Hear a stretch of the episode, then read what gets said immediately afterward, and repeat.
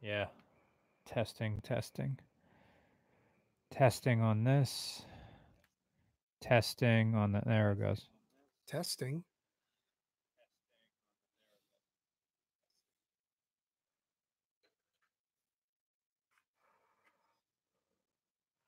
Let's see. We need more light in here.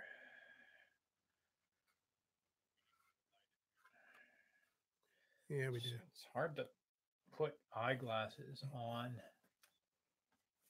Well, the strap isn't here. The D rings aren't here. There they are.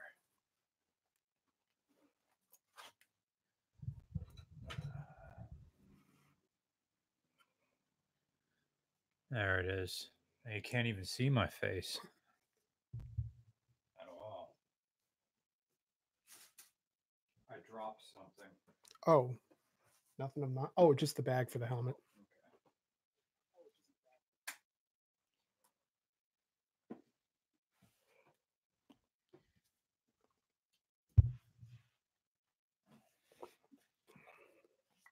Yeah, that's better. Makes my head. It feels like it's a bigger helmet than. Uh, the sock monkey says, "Hello, guys. Thank you for your donation." Uh, it feels like a larger helmet than a traditional motorcycle helmet, but maybe that's just because it's open face and I see how small my face is. Hmm. It doesn't. Well, it it does feel a little heavier. I don't know, but this this was given given to me by Arai of America. So thank you, Arai. I did not pay for this racing helmet, but I will be using it in a Juliet fell out of a tree on the day of her sister's wedding. Mm. Juliet was just climbing a tree and fell out of it. I think I'm getting the story right. Uh, Or uh, wrong. Oh, did we? Are we back? Or sorry, No, did we, have fi- did we Yeah. No. Uh, let me look over and you can see the router over there. The router's fine. All right, now we're back. There we go. Alright. Back. So anyway, yes, thank you, Arai. We never we didn't, even do the countdown yet. Well, yeah, it's all the hold for sound. Yeah, we didn't even do that yet. This shirt pattern is doing me no favors. okay, you ready to hold for sound? yes, I am. Okay. Here we go.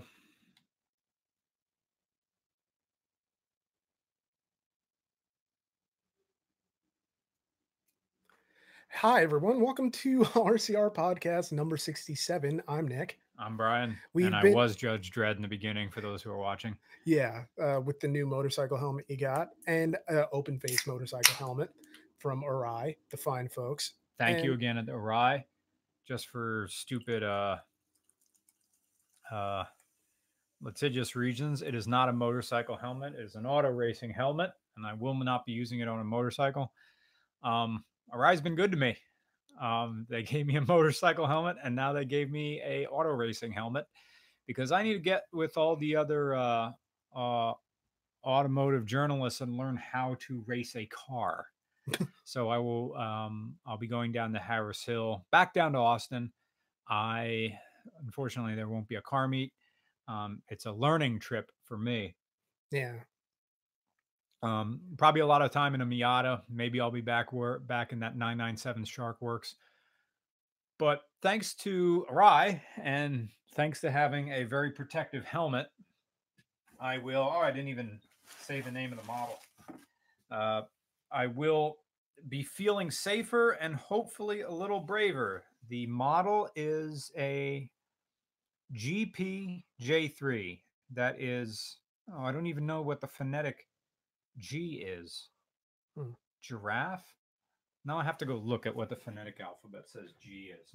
And while you're doing that, I'm going to do the quick explanation of why we haven't been around doing the podcast. Other than being busy, I actually had a procedure done because, uh, you know, hypochondria and hearing all these weird things about skin cancer. And I've had this mole on my nose for like 14, 15 years. So I went to go have it looked at. You probably can't see it from here. It doesn't really matter if you see any pictures of me or any close up stuff. Like it was there. Now it's gone. Now I just, but I had like a hole in my face for like two weeks. And yeah, sure, I could put a band aid over it, but they're like, eh, you should not do that, I guess. Like just put the antibiotic ointment on it. You're fine. But I don't know. It's like weird cosmetic thing, which is stupid. I know it's silly, but um, and that's not the only reason. It's that I've been uh sort of we've both been working on various um videos that we have to get done by a certain time. Like you needed like everything done before you left for Harris Hill, and I needed all my stuff done before I leave for New York Comic Con. So that means by Wednesday of next week, I'm leaving for New York Comic Con next Thursday. And so I had to have my new RCR stories ready to post next Wednesday. And um, I did a review of a 90s car that is from a now defunct company that we've never done before. Um, and so that's a review that will come possibly a week or two after. So Oh, Bezos, you crafty SOB. what do you do? I had my Amazon Fire jailbroken. So I didn't have to, it didn't connect to Amazon. And now, whatever software in here learned to work its way around my jailbreak, and it wants it wants my Amazon password. Oh, that's I, I was able to turn this thing into an Android, just an Android device, yeah. which it is. And now it just get me to the freaking death. Not now. Can I not now skip my registration? Yes, please skip it. Take it to my. Ah, all right. I think we're good. All right, awesome. Did you find out what the G is? Golf. Golf. So the Uh, name. So the name of this helmet is a GPJ3. That is Golf Papa Juliet three. But yeah, I hmm. I'm trying to get to the chat here so I can. Yeah, 'cause it's weird because like the live chat in the uh that we can see on the laptop screen isn't Is moving at frozen, all. It's frozen. Like the stream is still up, so you know it is what yeah, it is. Okay, I got it on my But, um, tablet. Matt, then the first one I see, Matt.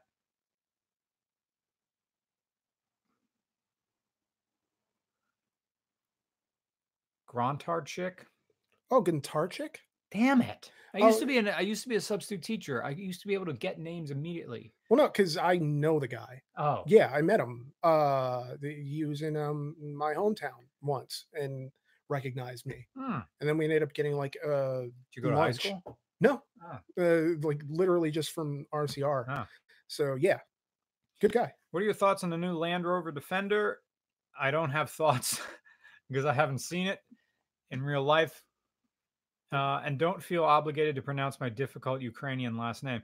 I, I should have been able to get it immediately because there's tons of Ukrainian families around here. Like mostly that's that's middle PA, like German, Ukrainian, and a bunch of Eastern Europe stuff. Sorry, Matt. Um, And, trying but thank f- you for your donation. And I'm trying to find the 2020 Land Rover Defender. Like it looks it's part of this weird trend where I guess cars need to have more of a face than they already do, yeah. you know? Cuz like look at this thing. It's like why? Why do you need to look like that? I- I think Mopar started it when they gave the angry angry headlights to the and for people who are just listening to I'm just putting the Arai helmet back in its nice box. Mm. Um, I think it started with the Challenger when they made the low eyebrow headlights and then everybody loved that so uh, manufacturer C, manufacturer do. Now they all do it. It's an extension of the angry headlight sort of thing. I am drinking Dan Aykroyd's vodka, the Crystal Head, and yes, it's because I heard Dan Aykroyd on the Joe Rogan podcast. very nice. And like I am, I'm not a vodka guy at all. I, I always thought vodka was just a base for college drinks, like party drinks. Mm. Um, but then I heard Joe going on and on how this doesn't taste like the vodka he remembers, and I'm like, all right, I'll bite. Yeah. I'll buy the tiny bottle. I mean, not the airplane bottle, but you know, You know, like the smallest one. yeah, the 750. They sell it in like a gigantic head for Yeah. ninety dollars. But then they There do sell go. a normal 750 of it, so I bought the 750. And I'm like, oh, and I was talking to you about this on Facebook. Like, this doesn't have that stank, that Yeah. stink. the the the weird bite. That, yeah, I mean, you like- want all, all this is is seltzer water, lemon, and vodka. Yeah, it doesn't taste like anything. Right. It doesn't have that Nikolai 100. yeah. You're drinking jungle juice or whatever at Yeah. the party. God, I remember that. Like, like the cranberry and vodka, but you got to load it up on cranberry. Yeah, Yeah. to yeah. Well, I mean, you're not exactly getting top shelf stuff in college. I mean, and at your Nikolai 100. Yeah, It's and that's- 100 proof instead of 80. And that's like best case scenario too. You know, Someone shows up with a bottle of Skyy. You're like, whoa, yeah, and uh, Smirnoff. and it's one of those things where you end up um trying to find a way to get as messed up for as little money as you possibly can. Oh, thank God for Lionshead. Yeah, exactly. Lion's No, Head would fuck you up. that's exactly how I was. Especially, it, it was great because you know it was a dollar fifty at the bar, and then you get like these little puzzles under the cap. It's Mhm. great. Yeah, there was that. Um, I used to drink Goldschlager when I felt fancy. I didn't know that that was trash class booze. And sometimes they would have Thirsty Thursdays at the Kutztown Tavern and also downstairs at Shorty's. But because both of those businesses are the same thing, when they're doing dollar dollar domestic drafts on Thirsty Thursdays, it was the microbrews upstairs. So you could be Yeah. drinking stout for a dollar Huh? that was that that is going to be one of my misty-eyed stories and matt carlton was there and where you got shit housed and woke up the next day fine yeah. and that unbelievable That like that's insane the, I'm the new, like you, they, we were all x-men there with Yeah. mutant healing powers Mm. but the vodka is helping because I had a I had a bummer afternoon because I was trying to fix uh different Matt Matt Walsh's uh 1982 CB 900 custom which is an amazing looking motorcycle and we were supposed to film it but something's going on with the charging system Matt uh I'll actually no, it's a podcast. I'm going to spare you the story, but that's all podcasts are stories. So something's going wrong with the bike and it isn't charging the battery, but we didn't know that. Like even when Matt bought the bike, and uh, Matt was able to almost ride it to my house on solely the battery on sole battery power Huh. like battery discharging, and that's all the way from Lansdale.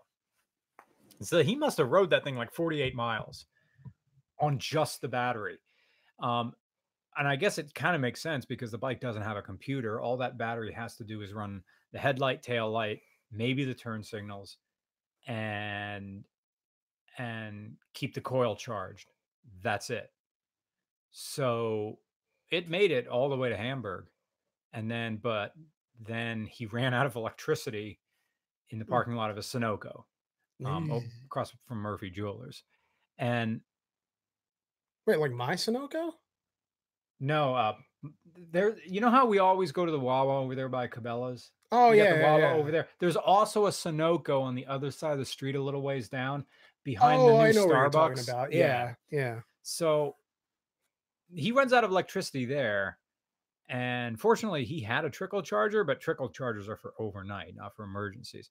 So he was able to get some charge in the battery, but not enough for, to, to run the coil and ride it anywhere. So we were sitting there. What I should have done is just pulled the battery out of my motorcycle, drove down there, put it in his. That would have given him enough power to run the coil to go to get to my apartment. But we didn't. Called a tow van from Schaefer's. So shout out to Schaefer's. They they towed, and um, uh, and I got with my multimeter, we got continuity in between the stator plugs and there was no continuity between the stator and ground. So my guess was the stator was good. So, oh, just order a new rectifier. The rectifier came in three days. It arrived today. I put it in, no change. Like I put the multimeter and it's still, you're supposed to get like 13.75 volts is average, like 13 and a half, 13.75 volts. Um, which means there's more power going to the battery than what the battery holds, which means it's charging the battery. Yeah. It's not doing that. It's 12.12, which the, means the battery's discharging. Yikes. Car batteries and motorcycle batteries, yes, they are 12 volt batteries, but in fact, they're 12.5 to 12.75 volts. They hold a little bit more. Um, and if they're anything less than 12.5, they're discharging, they're draining, which means you have a problem with the start uh, um, uh, charging system. Motorcycles have alternators, but not in the same way cars do. The alternator on uh, our camera car, Goldie, conked out when we were in Toronto. Yeah. No problem. Go get an alternator. Yeah, it's literally, right and there. because Subarus, all the EJ25s, they have their alternator right on top. You don't have to like uh, uh, uh, old one out, in one in, uh, uh, uh, tighten the belt, you're done. Yeah. Um, uh, motorcycles hold their alternators inside the engine hmm. and they're filled with oil. Like the engine oil washes around the alternator and the alternator is not a com- is not a complete unit. Like it it's kind of without its shell. Yeah. In that the crankcase of the engine is the shell of the alternator. There is a rotor with this, which has is the magnet that spins, and then the stator, which is the windings of copper coil, which stay. um, they don't move. So you spin a magnet and a bunch of copper wire, you get electricity. Of course, it's an alternator because the alternate an alternate a, a, generator doesn't need power to generate electricity. You turn it it makes power. An alternator is kind of weird. It won't make power unless power is going to it. It's sort of like an exponentially a uh, power generating thing. You first have to feed electricity to it and then it spins and then it makes even more electricity and it makes alternating current not uh, um, direct current. And the regulator rectifier is it's an, well really the rectifier is uh, what changes alternating current which is what's coming out of the wall here to direct current um, that uh, most of our electronics here is running off of your your phone your your computer the recorder the the, the tablet right here they all run on mm-hmm. they all run on uh, direct current hmm. so every one of these things has a rectifier in it to change the alter the 110 volts of alternating current coming out of the wall and that's also why you know the little brick there of uh, all the computer ones get so hot because one of the byproducts of turning alternating current which is really powerful to direct current, which is kind of eh, but safe to use. That's why you can take like a nine volt battery and stick it to your tongue and it goes, and then nothing, but nothing happens. You don't, you don't, it doesn't hurt. It doesn't burn you. Like I burned my thumb today. And actually, well, actually, I think it's a bad idea because that, that is, that is an electrical burn on my thumb of direct current when I short accidentally shorted two wires together on Matt's bike and blew his main fuse. Sorry, Matt, I blew your main fuse, but you got a spare one in there, so it's fine. Yeah. Uh, so that's so, and it's that bummer feeling where you've exhaust you you now have no you've reached the limit of your expertise in fixing something. I don't know how to fix this motorcycle anymore. I don't know how to diagnose a stator. Yes there's tons of youtube videos that show you how to do that but and this is my this is like the core of RCR, all of the specific how to fix something all none of them can defy the Wadsworth Wadsworth constant. So I'm skipping around in this video for this freaking Nimrod to stop yakking on about his life. Oh, so I can uh, get to the point where he tells me how to do the thing. Yeah, uh, it's that thing of trying to learn how to do something on Premiere, and they need to give you the history of Premiere first. Yeah, It's yeah. like, or Ugh. or how to do something in Audacity. It's especially when you're trying to do something in Audacity. I'm like, all right, how can I make it not terrible? and so it's like a complete how-to on how to make it not terrible. Yeah. And it's just like, why am I listening to this person go on about their weekend or their, you know, I, I don't know. It's prescription strength boredom. Yeah. But- Occasionally you yeah. get a good commenter that puts the timestamp like information begins at eight minutes and 35 seconds. Yeah. Oh, uh, I forgot to mention the other reason for no podcast other than work mole. Um, my car had to get new rear brake uh, rotors. Oh, new rotors in the back. Yeah, Okay, cool. and so it, it took the, the like basically I didn't have a car last week until we wrote on Ah. last Friday, um, and it, it was just like for a week I didn't have a car, so it was this weird thing where you know because they're backed up, and I don't want to take it to another mechanic because I don't trust other mechanics. Like when you have A guy. your guy, Yeah. You stick with your guy just because you know and, and i always get like a thank you card from them like two days afterwards in the mail that is like 20% off the next time i go there Yeah. and then they give you a call like three days later to check up to see if everything's like working well That's really good. yeah i know it makes me worry that they're in some kind of trouble if they're you know doing the neighborly thing so well eh, at Mhm. a eh, you know to be because they've been around forever but it's not a chain It's You want to sh- give a shout out to this place? Oh, it's uh King's Auto Repair. Um or it's called. And I in West Reading. And I went there uh like basically I got recognized like the minute I went in uh by one of the mechanics. He's like, "Oh yeah, I know who you are." You know, like when I was telling him, like explaining, like, "Oh, mine's the uh, red Mustang, whatever." He's like, "Yeah, I know." It's. Uh, I'm like, "Oh, okay, cool, that's cool." I mean, it Mhm. didn't lead to any discounts, but that's okay. I wasn't expecting it to yeah. um but yeah it, it was nice my car's working fine and um i don't know everything's well Good. how's a falcon Falcon's making a weird noise out of the back. It's either wheel bearings or the drive shaft is rubbing in the tunnel. And because it's a larger drive shaft, it started doing it once when I, we were out working on Tony Tony Airlines' Honda Beat, yeah and I thought it was more. I thought there just wasn't enough air in my air shocks in the back, so the guy who uh, uh, Tony met someone on the Facebook group for Honda Beats in the U.S. Huh, nice. and so we were out there holding flashlights while this guy from Facebook did all the work, and uh, um, we were riding around in a Falcon because we we were took a lunch break to Wawa, and then there was like a weird rubbing noise coming from the back. And turns out there was only 10 pounds of air in, in the rear shock. So we pumped it up to 30. And like, oh, I guess that stopped it. And then just the other day, there's still air in the back, but it's making that rubbing sound again. So what I'm to do is I'm to get underneath the car because it's the Falcon and it's a workhorse. I'm just going to spray paint. I'm lightly spray paint and eh, whatever, like part of the drive shaft and part of the tunnel, and then drive it around and come back and see if it burns some burns that paint off through rubbing. I'll know if it's rubbing and where. And if it doesn't do it that way, I know the sound is coming from something else. Mm. I got tons of paint in my garage, and that's the Falcon breaks, but it's never broken. So I'm not overly concerned at all, whatever happens to the Falcon. So the Falcon is uh, people have been asking for updates, but really there's nothing really wrong with it.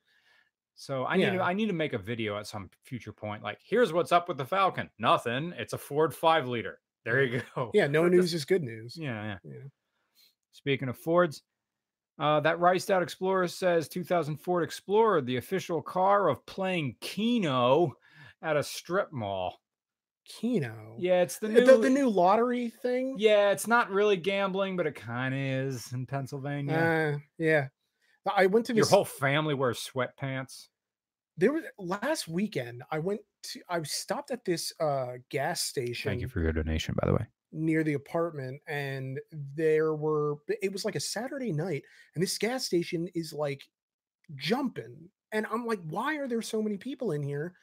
There were uh video poker machines, like a wall bank of video poker machines. And they were just like everyone was spoken for. Every there was a there was an ass in every seat. And I don't get it. Like on a Saturday night, why are you going to a gas station to play video poker? But I mean, because you told your principal because you told your high school principal to go fuck his own face Yeah. well, I mean, these are people. and that was your glorious most glorious moment you had in your life now you're 31 years old playing video poker in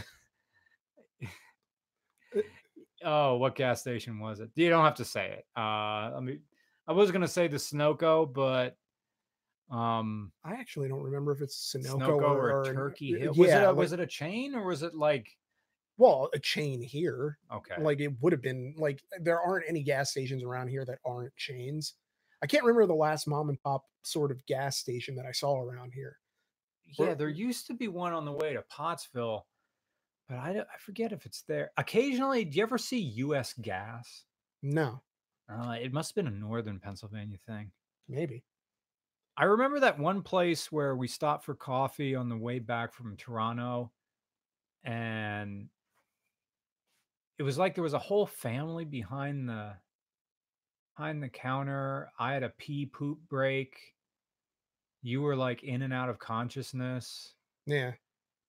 and that felt like a independent gas station but I, I don't think we stopped for gas there i think it was just a oh because we stopped at gas at some turkey hill but there was no bathroom in there like you had to go and there was no bathroom so we went to the place down the road and then it did have a bathroom Yeah. but that place had wood paneling and i remember like the pizza rotisserie was rolling around and there was no pizza in it and then the hot dog the hot dog the hot dog ferris wheel was going around with one hot dog in it just the last the, the last one standing of just kind of surviving the weird Two processing in the noise. Yeah. afternoon oscar myers holding out and i was looking for just something nutritious in there and i think i maybe found a kind bar and like uh no i think i just got beef jerky and i was pretty close to getting a choco taco but i didn't get it Yeah, finding something nutritious in a gas station is those are pretty long odds unless it comes pre-wrapped. You Yeah. know? Some sort of protein bar. Hurricane Ian, uh, thank you for your generous donation. Can't stay long, but I was just talking to you guys, talking about. uh, let me start again. Can't stay long, but I was just talking about you guys. I'm in Ohio. I got a Huracan. Really? Hmm. Really? A Lamborghini Huracan. A CLS 63 AMG Jaguar E Pace and a Duramax. What is it you do, Ian? I don't think you guys have done any of those. If you're interested, DM me on Instagram, same name. Uh, best way, Ian, and hopefully you're listening to this later, is regularcars at gmail.com. Your make, model, city, state in the title of the email and in the body of the email, just uh, name all that stuff. Also, city, state, where you are, and a working phone number. That is the best way uh, to get in contact with us. Oh, and I feel uh, that reminds me of what I needed to address because I see it come up a lot in uh, comments, whether it's on YouTube or the Facebook or something. Of I sent an email and I didn't get a response, and the understanding is like in a very like will the, the same is true of like the podcast, I suppose. Of will let you know for the most part because there's no way to really know. We're not like podcasters per se we more or less do this when we have the opportunity to do it.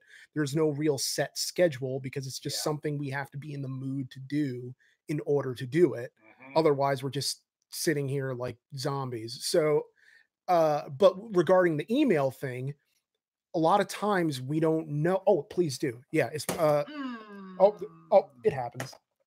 Boom, you're good.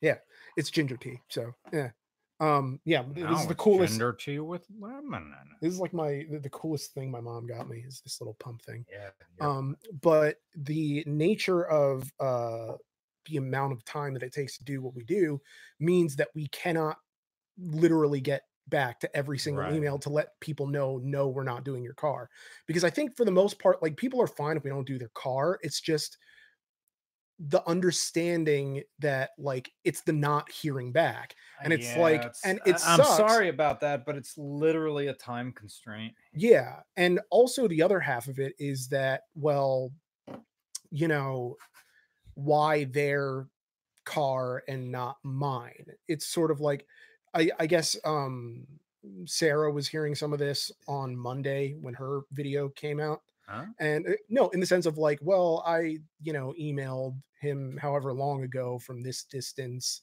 and didn't hear back. And it's like, well, unless we are going to do the car, and that's a thing of like, we're not, maybe we don't do it.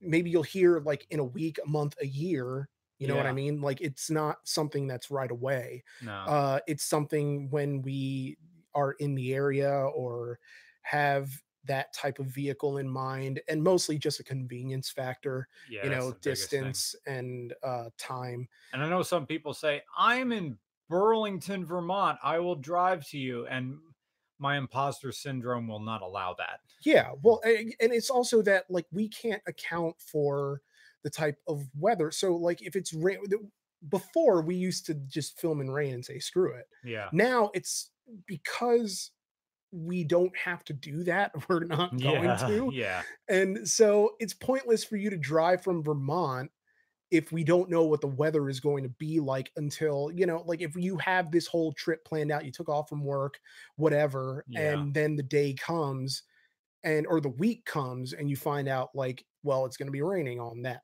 Thursday or Yeah. whatever day you took off.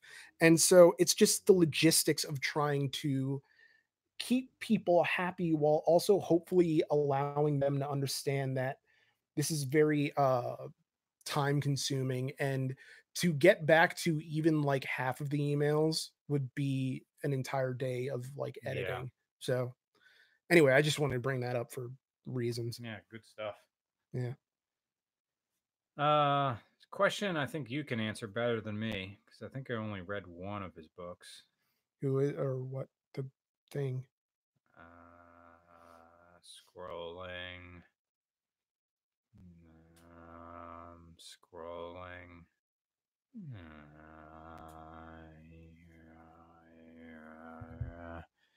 maybe you're in a you're commuting in the morning and you're listening to me. I, I'm thinking about your anus. sounded like a didgeridoo uh, what do y'all think of Fitzgerald? I assume F. Scott's Fitz, uh, F. Yeah. Scott Fitzgerald. I mean, the uh, Gatsby's good. Um, he's yeah, a, that's the only one I read. he's a farewell to arms too, right? And he's east of Eden, right? No, that's Steinbeck. Ah. Yeah, I, I mean, uh, it's uh, he's a writer who does really well with um capturing the contemporary moment. Like he's, uh, we have a lot of authors now who sort of set works in the past, in the far past, and not even like the immediate past, but like the far flung past, which I don't mind. That's fine. It's Mhm. just that at a certain point, um, a book is better representative of a certain cultural moment than most things, or Mhm. not most things, but some things. Right. And so, if you have someone like a Fitzgerald or a Hemingway or even a Steinbeck who did some contemporary stuff and some historical, uh, then you have more of a sense of the period of these books. Like Sister Carrie is a great representation of what living was like in 1900, like turn of the century. But by the same token, I mean, it's book uh, authors who write into the past, you know, base their works in the past. It's not like they have any less literary merit. I mean, Cold Mountain is amazing, whether it was written in like 2003 or where whenever it was written, but it's, you know, Civil War era. Like there's tons of great literature out there that represents and captures and encapsulates these moments that I don't know, they feel authentic and they feel true to life, but I also wonder if they're not as authentic and true to life as if it were coming from an author writing about it in the period in which it's happening. Right. So, you know, it's that type of give and take. And Fitzgerald was a great writer at when it came to capturing his time period. I mean, the narratives are fine. Yeah. It's not something that I'm necessarily going to rank up there among like my greatest stories of all time. Uh, esoteric as to ward off potential readers, but Right. I think there's definitely merit in Fitzgerald's work and the way he constructs language and sentences, and you know. But again, for me, it's more about just the way he captures things. So, yeah. So the short answer, yes. oh, a farewell to arms is Hemingway. There we go. I got that wrong. Disastrous. Um, Chris Levin says, and thank you for your donation. Stoli Elit makes any makes any other vodka taste like jungle juice Smirnoff. Really? P.S. Still have the 2017 Explorer Sport if y'all are interested. Springfield, New Jersey. Uh, thank you so much for offering up the Explorer Sport. What year's your mom's? oh, uh, 2016, Oh, okay. 15. All right. Maybe One the, of the same two. model. Might But uh, thank you. I will. I do keep all emails on file as long as they're formatted correctly. Um, well, I, I'm interested in trying other vodkas now. Now that I saw it, it's it's a lot more than just sip and ouch. Yeah. is how I thought of vodkas. Uh, and thank you so much for your donation. You're putting it toward our travel budget and also teaching Brian how to race a car and not be scared. Mm.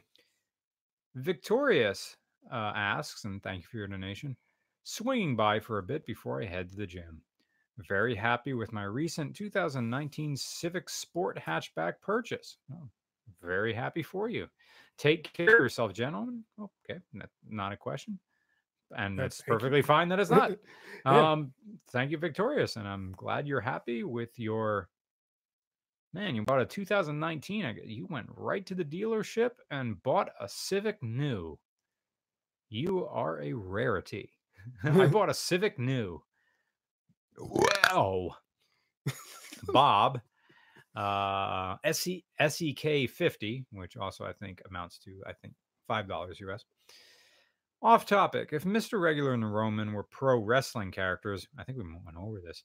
What would be their signature moves? Also, faces or heels? I would probably be a heel, um, um, because lately, I don't know. Maybe maybe I could be a face, but lately, when I'm running out of energy at the gym, I switch to, and this is a lot of thanks to uh, Nick's talk of Mhm. uh, pro wrestling and his love of it. I've I've switched to listening to people's walk-in music when I need that extra get up and go. And I remember I needed to do pull-ups. I didn't feel like doing it, but I I put on uh uh the Macho Man Randy Savage, even though it's just pomp and circumstance, something about queuing up that YouTube video and just seeing him yeah. like this, like, all right, for Randy Savage. uh, Do it for the Macho Man. And I think that's kind of neat with like 80s wrestling. Like people's theme music wasn't contemporary music. It was, I guess, just whatever was in public domain. And I kind of chose that. Well, I mean, Well, Hulk I- Hogan had Rick Springfield or yeah, there are a a lot of people or, or a lot of um pro wrestling was like the wild west uh when it came to using licensed music as entrance music and everybody everybody has like conflicting stories on who was the first person to start using entrance music but there are a lot of um archival wrestling footage that's now been digi- digitized Mhm. that has to sub in music because of the licensing fees like the Ah, original theme for uh WWF Saturday Night's main event was um Obsession by Animotion. Mm. Like uh and You're it- my obsession. yeah. But it was just like an instrumental track on dun, dun, dun, dun, dun, dun, dun, dun, dun, dun, Yeah. dun, dun. and but like you can't they can't use that now. So they make up some, you know, they use some stock thing that they have. Um and uh, I think like Hulk Hogan used to come out to Eye of the Tiger because he was in Rocky 3 Oh, and so okay. he was Thunderlips, and uh, there's uh, that. That's kind of how it was. So but now they have like their own in-house music production team and you know their own people who do music. Um, I Jim Johnston, who did their music for years, retired this decade, I think. Mhm. And so now they get all their music done by this group called the CFOs, Huh. but the S is a dollar sign because of course it is. and it, it's just, you know, it's one of those strange things where entrance music has sort of evolved by different standards so that not every entrance theme is going to necessarily pump you up. oh, As far as finishing moves go, um I used to like do a lot of backyard stuff with my brother and my friends. And so I always used the rock bottom, like the just the uranage where you just like it's like a choke slam, and not really. Oh. Um, with yeah, like you're grabbing like underneath the chin, and the arm is slung over your back, and it's almost you know. eh, But it's one of those things where I look back on it and I'm thinking like, how did we not kill each other? uh, because you know this was during the time where um I think there was that one Tate kid who um accidentally killed someone uh doing wrestling moves in like the the late 90s and so like we're all out there doing like the moves but like we're doing them to each other for real you know? Like we're not doing the fake or we're not doing the pantomime you know? Yeah. and uh and it's trying to sort of like understand how it is that you're supposed to work a wrestling match because you're also trying to like put on a performance you know Yeah. and so i was i always flip-flopped back and forth but i liked being a heel too just for Mm. like the promos of being like Yeah. yeah, i will tell you right now if you think you've seen the, the- best of what I can do, and, and you know, what, let me tell you something else right now. Is there there's there's this belief that I've plateaued, and I'll tell you right now, I have not even begun to reach the plateau. When I reach the plateau, you'll know because I'll have jumped off of it. And when I jump off of it, I'm coming for you. When I'm done, yeah, it's like that type of thing. I'm just because I was still in the era of where half the videos that I watched were the really coked out, uh, insane '80s promos of you know just like you know Sid Justice being like, Jack Tunney, what you did is bogus, That's absolutely bogus. Uh, real life anime. Yeah, it, no, that's really a good uh, Mhm. description of it because that's essentially the idea. Is well, I mean, it's real life anime, but with like lousier continuity. Yeah. because- the necessity of it as like live theater mixed with sport is that you can't keep 25 years of continuity going all the time unless we're you're talking about like general hospital or something or, Right. you know that's been on since time immemorial right. The Undertaker has been around forever. yeah he Yeah. has he's uh, and he needs to retire Yes. um desperately Mhm. i mean i think it's literally a crisis point right now of he needs to not be in the ring anymore Mm. for his like health and well-being but eh, it's a different Wyatt B asks, "Oh, my finishing move. Uh, the double butt. Uh, what's that move where they just jump and they just land like on their ass, but they're really not land. It's it's like some like drop thing, but they're really their legs are bent, so they're not really landing on the guy. yeah that type of thing like eh, earthquakes finisher where you just like would run off the ropes and then jump sit jump Sit jump. but yeah. like but uh, like the name uh, i don't know if the move has a name like i know doink the clown used to use it and he'd do it off the top rope and he, he would call it the whoopee cushion ah, but other than that it's like i don't know what the move is te- move's technical name is correct. yeah The sit butt. the butt drop. i think that might actually be it like the Mhm. butt drop Ah, um or hip attack well now hip attack's standing but still uh, what's next?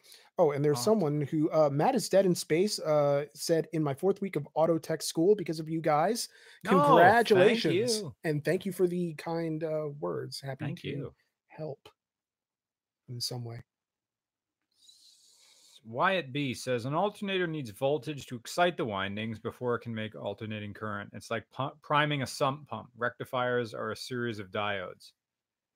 Okay, rectifier is series of diodes, and of course the the regulator is just don't cook the battery. Thank you, thank you for that clarification. needs voltage. This is like priming a sump pump. The pump needs water to pump water. Yeah. Mm. Wyatt B.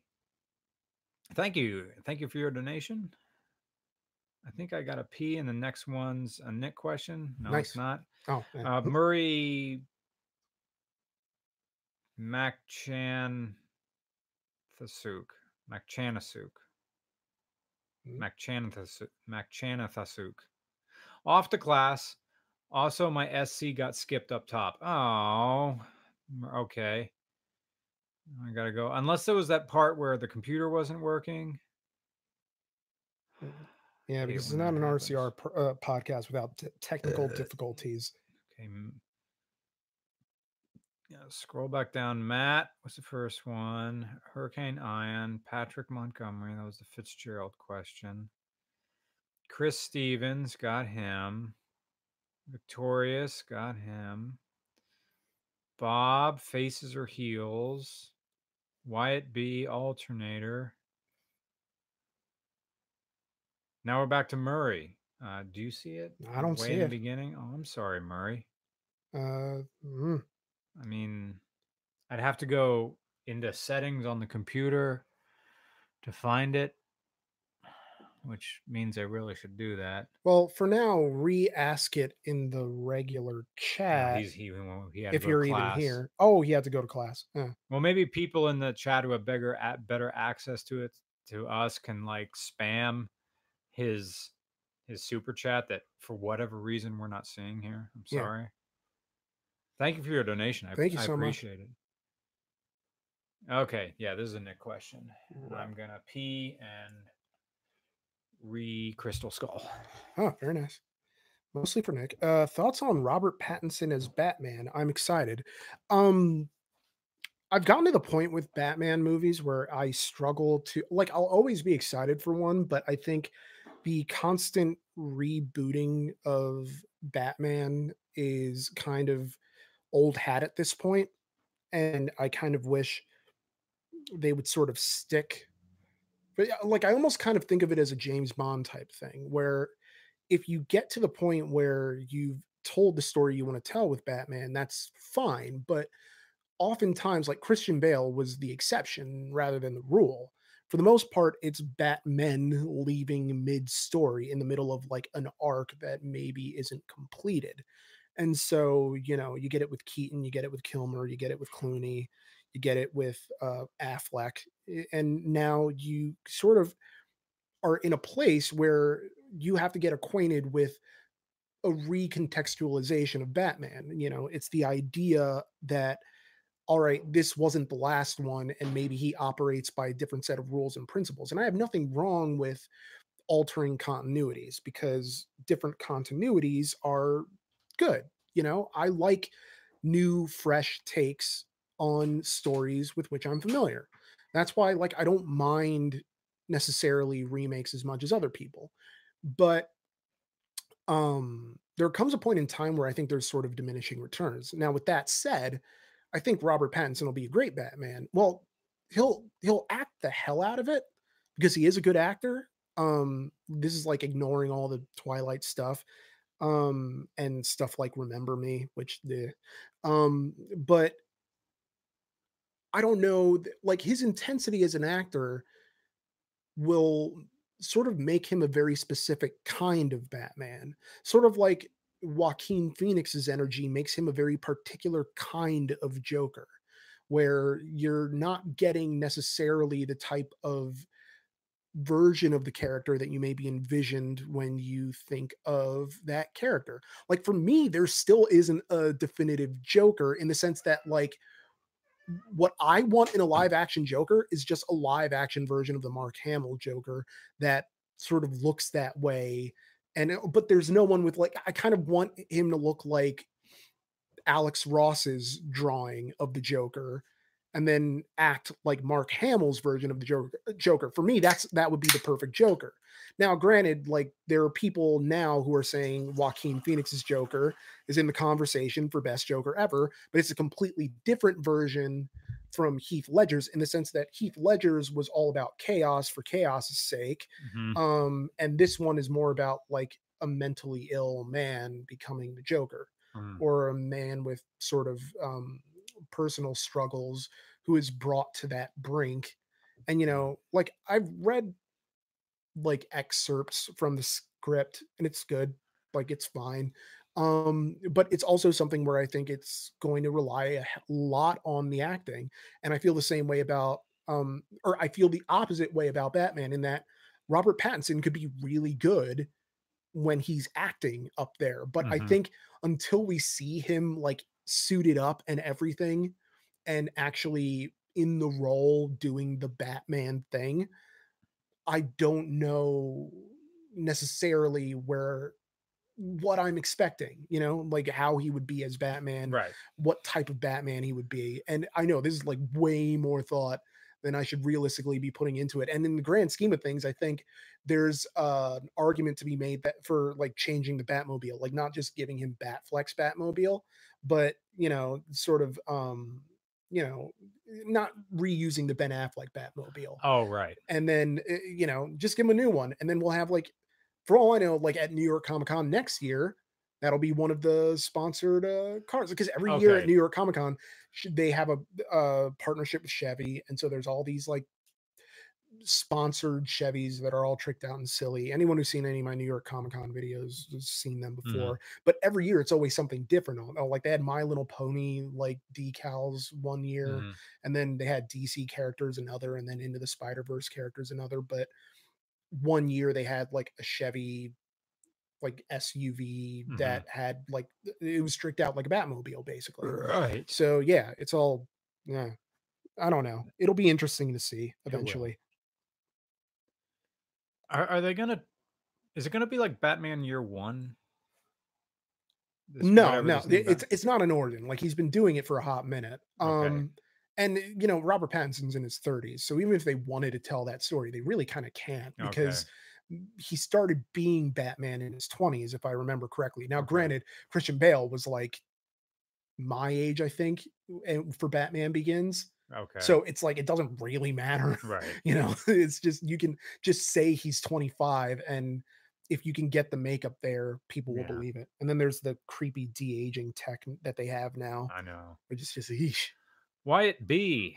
Think a 70s chopper with a Triumph 750. Is it cool? It was cool in the 70s. Now it's kind of weird pubic hair coming out of the top of your jorts.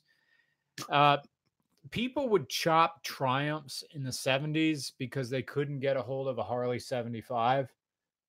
It, it was a very odd thing when, when you have a British bike and it's and it's turned into a chopper with like this really big rake. Uh, I don't like it. Uh, or you turn it into a bopper with a hardtail. Usually, a bike becomes a bopper because whatever project you had fell through, and now you just welds. Now you just have some. You can't even get shocks for it, so you just bolt some pipe to where the shocks used to be, put some high bars, and call it a bopper, and try to sell it for two thousand dollars more than you bought it.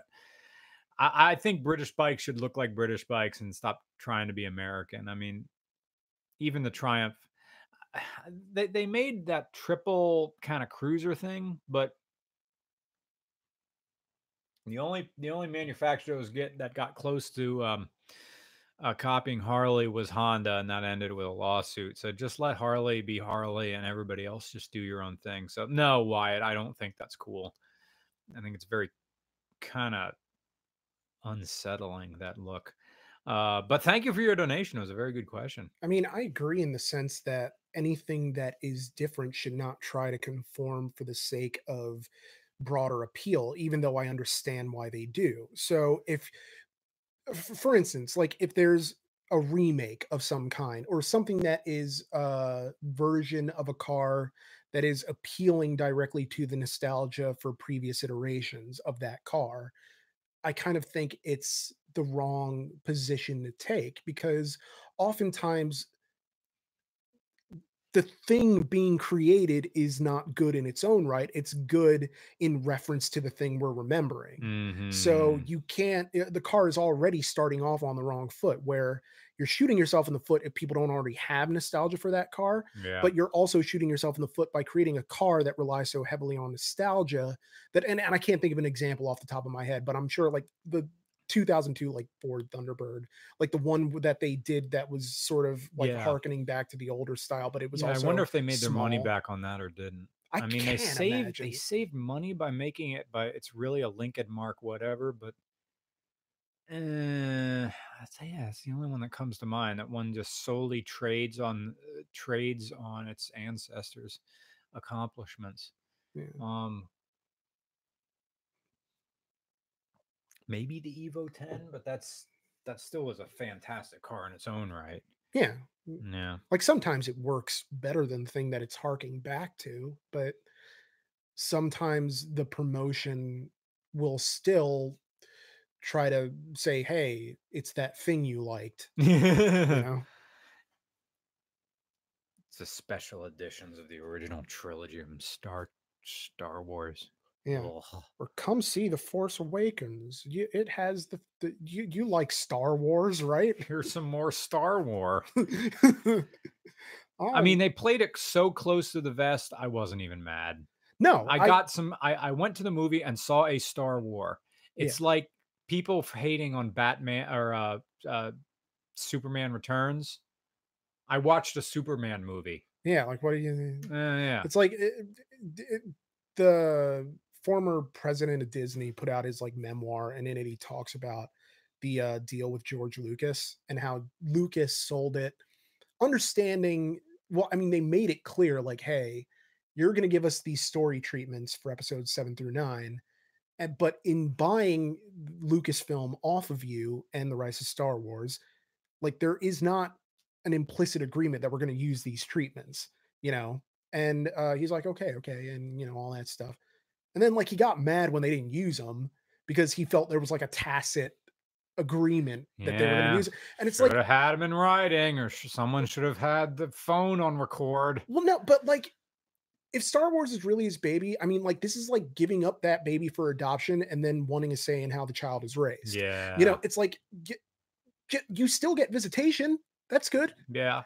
so like he still gets like a story consultant role uh, i think um if i remember correctly and basically i don't think like part of the reason he got wanted to get rid of it in the first place is because um of all the like his kids didn't want it and so who's he going to leave in charge? And also it's like well you know you got so much crap for the prequels it's like why would you even want to make more? But Yeah.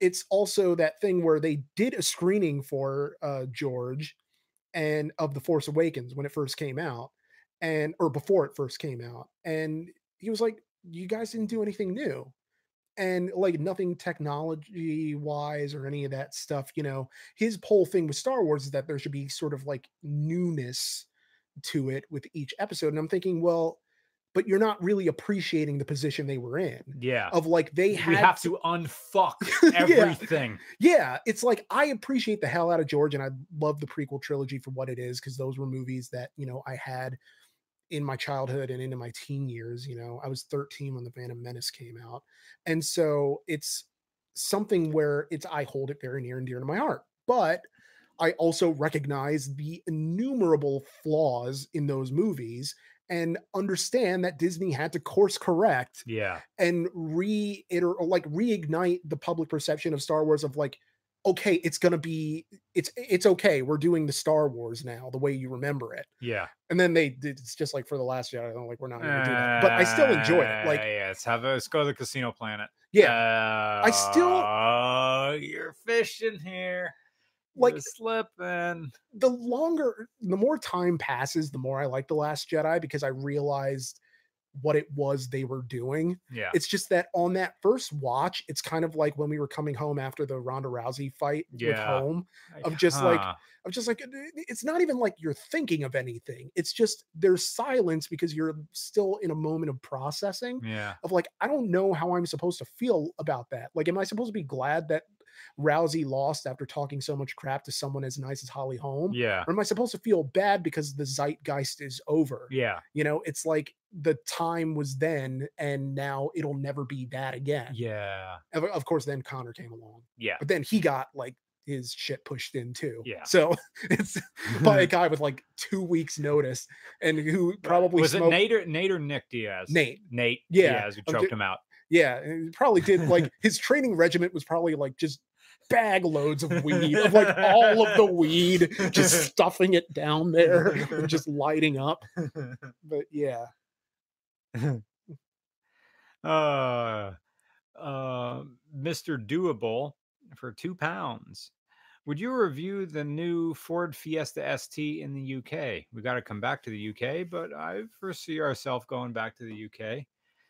I got to make like, God willing, YouTube still sticks around, like the travel plans going forward for the next five years, because 2020 doesn't have any international travel plans. Yeah. Um, it's just domestic. I go skiing this winter. Um, we worked out this thing how you're uh there'll be a Nick review hopefully at least every month. Yeah. That'll get me a chance to get out of this apartment and be able to just I don't know drive around the East Coast and do stuff that I want my goal for RCR is to be able to take one week out of the month where I don't do RCR. And I believe and I hope you guys understand it after doing this for five years, I get to have a life outside of this YouTube channel. Cool. And so that's my that's my goal uh going forward. Uh international travel plans, RCR Australia 2021. And then in 2022, it will either be RCR Germany or RCR Japan. Mm. Um, based on we have at least two solid fixers. More likely it's going to be Japan Hmm. because we have two solid American fixers. One guy living over there and the other guy who we both know uh, over in Allentown. I would absolutely lose my mind to go to Japan. That'd be so cool. Um, he said uh as enthusiastically as he could, but meaning All right. enthusiastically. All right, that makes it easy because it's Yeah. just two of us. RCR Yeah. Japan 2022. Nice. Um, oh, we missed two super chats. Oh, we here. did? Yeah, I have them. You got Uh, him? Angry Clown 1990. What are well, and if I zoned out and you answered these, uh, please just let me know. Um, what's up, guys? I've been delving the wild and hilarious history of stock car racing and contemplating the downfall of NASCAR this month. Wait, that's it. Uh, But okay, well, NAS- NASCAR requires a big time sink. NASCAR is to auto racing what base like like spring training is to baseball. Uh there's a whole lot of sitting around waiting on subtleties. that was a um, good line. Sitting around waiting on subtleties. subtlety. I, I'm, There's I'm- a whole lot of nothing happening in a NASCAR race unless you're really into it. sitting around waiting on subtleties. Okay. Putting it in the voice recorder because I don't have my notebook on Mm. me.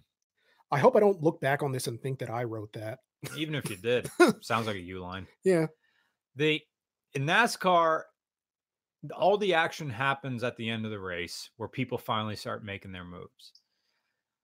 A lot of NASCAR is the pit crews and managing your fuel, managing your speed, and the workout with the teammates as you slipstream with each other. Um, there's it's way more exciting to watch rally racing, Formula One, and yet NASCAR is the king. But it's it's falling like in like television viewership. Now I'm speaking from this as a damn Yankee because it's not big here as it is uh, heading toward you know like Indianapolis, or out Midwest, Southwest, South. Um, because the real fun of going to a NASCAR race, or so I've been told, is just partying. And Yeah. oh, by the way, a race. Just like going to a Penn State game. Yeah, there's the game, Yeah. but then there's tailgating, there's the parties, there's the picnics, it's all that stuff that goes along with it. Like you go into Beaver Stadium wobbling. Uh, that's the idea of just There is something very touching watching those YouTube videos of whiteout days. And Yeah. for people who don't know, that's uh, uh, Penn State's colors are blue and white. So they wear uh, out of some particular games, they'll just wear all white. Like everybody show up in white clothes, like white Yeah. sweatshirts, white white hats. And then hearing the entire Beaver Stadium sings "Sweet Caroline" yeah. in unison, and they just even stop playing it over the PA Yeah. and the entire people like that is that is as important as the game going on down there. Like we're all in this together. I Yeah. got by the time I graduated, I was so sick of that song. Um, that's Mm, I was sick of actually out of the three songs I'm going to name, I only ever got sick of two of them. Um, but these were the most frequently like it played in every bar at least once a night. Oh, Everybody sang along. If you left the bar in the dead ass cold, people were singing it along the street, and it was "Don't Stop Believing," oh, "Sweet Caroline," and the one that oddly enough I didn't get sick of, which is uh, and it's super weird, "Renegade" by Styx. Huh. Okay. Yeah, like it's. I mean, people wouldn't wouldn't really sing that out on the streets, but literally in every bar I went to, they always played "Renegade" by Styx. Huh. I really like that. Liked that Did song. they play Renegade at the football games? No, not that Oh, I know. Well, I mean, I uh, never went to a football game. Oh, right. I've been like to the tailgating, but like actually going into the game Yeah. because you know, a poor student. Yeah, Yeah. it was prohibitively expensive, and the idea that you know there were people selling tickets on markup and all that other stuff. Yeah. It's like for that, I'll just go to the bar, watch a game on the TV, and then go to uh, the state diner afterwards Uh-huh. and end up, you know, sobering up while I eat a, a sunshine or sunrise platter Yeah. with alumni who show up and we're like, you know, it's just one of those nice things where it's yes, you're in college and yes, you're um sort of expected to have school spirit, but at a certain level, it's like, eh, what does school spirit really get me? It's like not even like I'm in a, a frat where you know I'm who knows I might be um, making contacts with a future Supreme Court justice. yeah. You know, it's like I imagine that's what frats are for. Of Yeah. just like, yeah, we're making in with well, whatever Mm, families, you know, um, rubbing elbows. But no, it's just like, what do I need to like spend two hundred fifty dollars for decent tickets? Wow. to- yeah, one game. Yeah, well, they God wrote it on the the the dry erase board one day of like, hey, I got tickets to two fifty. See me in my room because I lived in a frat house, but I wasn't in the frat, which is hilarious. But um that and i didn't want to pay their social fee to go to any of their parties which were down below the living quarters because those parties always moved upstairs anyway yeah. so it's like you know get to drink for free and they got closed because they were supposed to be a dry frat and they found out they were Well, drinking yeah. yep ah. The I, I tried to explain to Juliet and Bryce the what college football really was to some states in the US. It's more important than professional sports. Mm. And and it's weird because Pennsylvania, we're not starved for professional sports teams. nope We have two major cities and f- let's see, what do we got? We got the Eagles for football. and the steelers We got the Steelers, the Steelers stillers for yin's got the stillers for the west coast of PA. We got the Flyers for hockey. We got the Penguins on the other side out in Pittsburgh for hockey. So right there, there's four uh, teams, Yeah. and and then there's like arena football, but no one cares about that. And but then you have in the middle of the state, Penn State University, which is an entire draw for the entire state yeah to go watch college football. college football which and then next door i think the rivals is ohio state Yeah, there's a very foul shirt that they sell in um certain bars that I won't repeat here, but it's about Ohio State. And then uh, our other big one was Michigan because we uh there was somebody from Michigan because it was an away game for them and they were walking around uh like Beaver Avenue and uh man a fight broke out like the whole like Michigan squad and then like some Penn Staters who were there and I'm way the hell like down and I just see that going on and I'm like what happened there? It's like, that oh the guy was wearing handicap fight it's Yeah, just yeah, a big yeah. cloud of fists. Yeah and i'm like what happened over there? Uh, a guy was wearing a michigan state jersey. I'm like oh okay that makes sense. Like it's just like what am i Yeah, supposed yeah. to say? Yeah. You know he's like out here that's just you know eh, yeah. People are weird um well not weird i get it but sports! yeah some people are more wild about sports than like political affiliations uh sexual orientation family members. Yeah. you know there are people in family mem- like families who are divided over like uh, oh you didn't say go birds yeah. just now. I i got turned down for an okay cupid date because i was an eagles fan. Really Uh, but that- she's also in Pennsylvania and on the east side too. She's one of those. There's a like there's like this weird subset of Dallas Cowboy fans I- in. Pennsylvania. Yeah, What is they're- that about? the Avery Way. I don't know what I don't that know was. what that's but about. they're all over the place, and I don't really understand it. But Mm.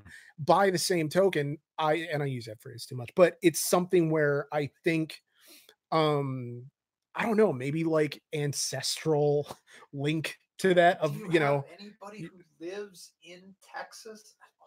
Well, the weird thing is, as a kid, I liked the Cowboys because my friend Matt liked the Cowboys, and Their he was from a Texas. star. Yeah, well, I mean, I like the Cowboys and the you got a good 49ers. grade. I remember like when the Steelers went to the Super Bowl this one year. I think I was in like sixth grade, Uh-huh. and everyone was like, "Oh man, the Steelers suck." I'm like, "But they're from Pennsylvania, and we're from Pennsylvania." Pennsylvania. It's like, okay, it's not the Birds, but we take what we can get. yeah. You know, I think it was like Steelers, Cowboys, or something. I don't know enough about football to remember who faced who when, but yeah. it was strange. Like I watched that Super Bowl, and I think that was one that had like all those like super weird video game commercials of you know Huh. just well, I mean, all of them have super weird video game commercials, but meh, Mhm. I don't know. The- I d- Again, I'm turning into Grandpa Simpson with these stories that don't go, Go anywhere. anywhere. Like I'm the Brian Redban of this podcast. uh, I think on the Friday when the Julie uh, the Johnsons were here, I think my home high school football game is an away game, so I can't take them to that. Mm. Just to see that everybody's going to come out for a high school football game. I don't think they they may get super bored because they don't know how the game is played, Mm. and they don't understand like there's a lot the the game just stops and it starts and it stops and it starts and the band plays and there's whistle blowings and uh yeah yeah, and, and and it's going to be late October. It's gonna no, it's a, it's going to be that perfect chilly football night with the hot cocoa yeah, with and luck. the pierogies, and it's just it's just a reason. It's just a reason to subtly get to first and maybe second base underneath the bleachers before the security guard finds you. Hmm. Ah, memories. But I was in marching band, so I had to wait for the bus. Oh, uh, the uh, second super chat question we missed is from Matt Kling. Thank you for a dollar ninety nine donation. Always appreciated. Thoughts on Suzuki TS bikes from the seventies? Uh, are we talking about like the water buffalo, the uh the two stroke ones? I've never ridden one, but I wanna. I I hear they're nuts. Um, I want to ride more bikes from the '70s because they, like the '80s, were the beginning of the big revolution for motorcycles, and the '70s and the '60s were kind of the same. The brakes are very very wooden, and by that I mean the brakes don't work very well at all. Um, uh, the engines really didn't change until the mid 80s when fuel injection. Actually, no, no, it didn't. uh, It was when when suspension started getting better and aerodynamics started getting better. Um, I, I do want to do them. I want. We have one motorcycle coming up eventually. We were gonna have two, but Matt's broke. It's in my garage right now. Um, God, this bike is cool. That's four exhaust pipes, like four cylinders, four exhaust pipes. It's brilliant. I hope we can get it running. I was so bummed out today.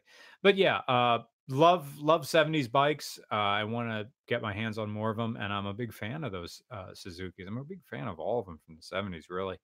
Cuz they really started coming into their own because once again everything comes back to the Arab oil embargo Yes. where was I? Ford Fiesta in the UK. We got that one. Brandon Young. I think I skipped this one. I never got to be here live, so have some beer money. Thank you. Thank you, Brandon Young. Uh, come back to California and try my RSX Type S. Way different than the base model you did. Love you guys. Is the RSX Type S, does that have a K20 in it? I kind of hope it does. I'm all Hmm. about it, but I don't know when we're going to be in California next. And I really don't because all of our trips, I mean, clearly we'd pass through LA on the way to Sydney, Yeah. I think like half the places we go have involved stopping in LA. LA, yeah. I kind of want to make a trip to LA when Farah has the big opening for his garage. Supposedly, there's going. to I'm I'm I'm assuming there's going to be some sort of get together, and it would be kind of a but a balling on a budget thing just to go out there just for that Yeah. to make an appearance. Yeah, that'd be cool. I mean, yeah, absolutely. Brandon Young's okay. Uh, love you guys. Thank you so much. Love you too, Brandon. Uh, thank you so much for your donation. It will be put to good use. Zach Heilman says, "Can you explain the joke ballasts on a smart?" Yes, that smart had the early uh, iterations of HID uh, headlights, which were the pre-runner to now everybody wants LED headlights. The old HIDs required a electrical ballast to honestly, I don't know how a ballast works. I'm assuming it works something like a capacitor where it would store and then release extra energy because the headlights with the HID modifications require more electricity. You can hear them click on and off and run. Uh, Tony Airlines' 1991 Honda Beat also has ballasts. Uh, the headlights are very bright, and HID headlights do really work. Um, they also blind everybody. And while the new LED headlights, with the exception of light bars, are much more ethical because they can be aimed better. Um, so ballast on a smart. The joke is someone spent a lot of money at the time to have ballast on a smart where they could just get Sylvania Silver Stars from AutoZone or wherever and have stuff that's almost as bright, and all you had to do is change a light bulb. I have Sylvania Silver Star Ultras in my Subaru, and they're great. They're as good as you can get, and you don't have to change anything, and they're nice and white, and I can see at night really well. That's that's the joke. Winged Horse Garage says, "Here's five BCZ Roman knew Hogan was Thunderlips. Oh, Oh, here's five because Roman know, knew that Hogan was Thunderlips. cool. Thank you. Finally, my useless information about pro wrestling comes to use. Well, that's more of like a Rocky knowledge thing. Yeah. Uh, A DeLorean also appeared, I think. Was that Did Rocky it? three? Might have been. I It was mean, like in a montage where they just eh, they pan by like an ad for Rocky standing by a DeLorean. So uh, I love Rocky. What I Rocky no- three was the one with uh with Mr. Mr. T. I'm thinking of Rocky Four because it has um like uh, Rocky getting into a sports car, which I can't remember off the top of my head, and driving and having like a memory flashback as he's looking in the rearview mirror about like what Ivan Drago did to um uh to Creed. Yeah. And uh it- was set to uh one of the most underrated songs of the 80s, which is No Easy Way Out. Like Mm. there's no easy way out. Oh, There's the no Proto Man shortcut covered that. home. Mm. Wait, who covered that? The Protomen. Oh, I gotta listen to that. Oh, it's very good. That is on my gym workout mix. So, yeah, yeah, it's on mm-hmm. mine too. like unironically too, because that is Oh, such yeah. a great like, Like pump when it you- song. when you need to get through your workout, I mean 80s power ballads, they Yeah. do the job. Mm-hmm. It's just pumping. Crazy Ivan two times wouldn't be a party without you. Missed you guys, Mr. Regular. How did Deus Ex go? Playing it now? Oh, I, I, I played that game three times in a row. I am not playing any video game right now. I played I played this two first two stalker games until I got to the end where you can't turn around and go back, and I was kind of done with the game. I I what I had been doing for a while was playing uh Stalker and at first listening to the YouTube channel Ushaka Show. And then when I finally caught up with every single video he did, I moved on to audiobook. I, I read I moved on to audio books of Isaac Asimov, Ah. the Robots of Empire series, on the recommendation from Fredrik Knudsen from the YouTube channel Down the Rabbit Hole, who some people realize that uh, uh, on the RS on the R on the RX RX excuse me on the RX7 video, he makes a voice appearance in the very beginning of that. Yeah. So on Fred's recommendation, I was first I read Caves of Steel, which is great, Yeah. and then I listened to the audiobooks to just continue the story.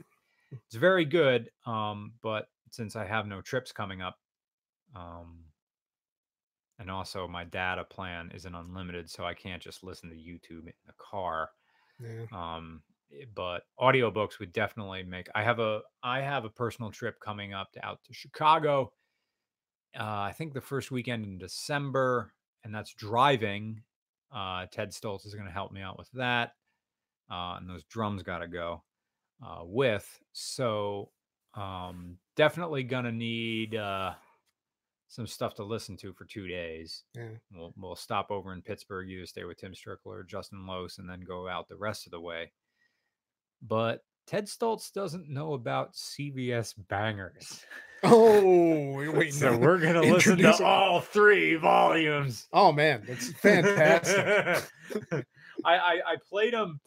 I played him for Matt Walsh, and I'm like, okay, this is gonna be really bad, but we're gonna listen to this entire thing because it's gonna eat up an hour. we- I- um, he didn't know what it was. I'm like, okay, imagine if a hometown DJ was hired to rock a CVS, but he only had the music of CVS to work with. and the guy's DJ name is brilliant. It's DJ Hennessy Youngman. Yeah. It's just uh, uh, it's so great because you're like sitting there listening, and there will be the like occasional interjection from Yeah. the DJ, yeah. like the air horn or the like CVS Bangers. And thank you to Tim Strickler for introducing me to the glory that was CVS Bangers. the name. I hope there's like a new sincerity for adult contemporary music and like Michael McDonald music in a world where everything's crazy. I keep forgetting, like, like, like that that smooth 70s jams. yeah. The people were ugly, but the music was good. That's not my line. That's Kid Rock's line about Oh, the music wow. in the 70s. Good for him. The mu- the people were ugly, but the music was good. So yeah, thank you, thank you, Ivan. Uh, buh, buh, buh. Christopher Walanga. Hey guys, thanks so much for hosting the car meet a few weeks back. Oh, thank you for coming if you did. Question Did you guys see the Super 8? Yes, I did. Someone had a Super 8 millimeter camera and it does exist. Yeah. uh, I uploaded some to the subreddit a little while ago. Yeah, I I'd love for you to see it. We did see it. I love that that. was so cool. First of all, that he spent the time and the money to have that crap developed. Yeah. Yeah. Because that's no small thing. And I was just I've actually watched it multiple times because it reminds me so much of the Wonder Years intro. Mm. but it's just so weird seeing modern things through the lens and the filter Yeah. and not an artificial filter either, but like No. the literal thing. yeah. You know, it it almost makes me wonder why modern filmmakers don't make more films with uh sort of antiquated for lack of a better term technology and i Yeah. understand it's because that technology is extremely delicate Yeah. and maybe it's not set out for the types of things but i mean even like a a movie without a lot of um action heavy or action intensive Yeah. you know not a lot of crazy location shooting but something like kramer versus kramer where it's all like interiors and whatnot Right. you know um that'd be something cool to see just to see like modern actors in that like filter that veneer of you know the past I was listening to a Greg Fitzsimmons podcast with Whitney Cummings, and they were talking about how Whitney was working and acting on some sort of HBO production, and they they were shooting it on film. Hmm. And she talked about how she got some anxiety because someone said out, "We got two minutes left to film. Like there's two minutes left of footage on this roll. So can can you try to get this last scene done Mm. on like one or two takes? Because this is all we have left in the camera right now. You who aren't a trained actor how about doing acting better this time? It's just you know it's strange and i understand that's kind of what you sign up for when you do any type of major production but it is strange how it's almost become this cliche where like stand-up comedians are expected to sort of be yeah surprisingly good actors Mhm. because there's so much vulnerability involved in stand-up right. that it's almost expected like well why are you going to be vulnerable in front of a camera? You do stand up Yeah.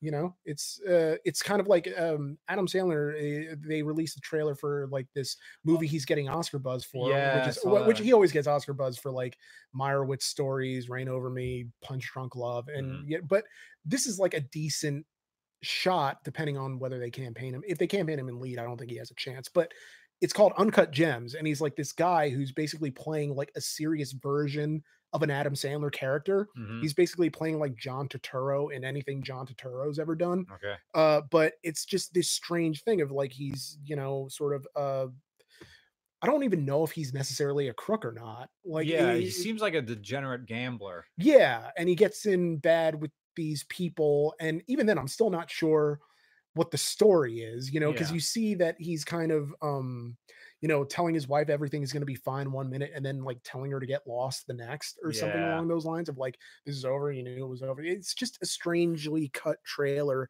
to where I'm not exactly sure what they're trying to tell me about this movie, Yeah. but I know I kind of am interested in it. So yeah. Wyatt B asks, and thank you for your donation. Cla- uh, clarification from my previous question. It is a Triumph motor in a custom made frame, not a chopped Bonneville. Any better? Yes. I mean, what kind of custom made frame are we talking about? Is it still a chopper?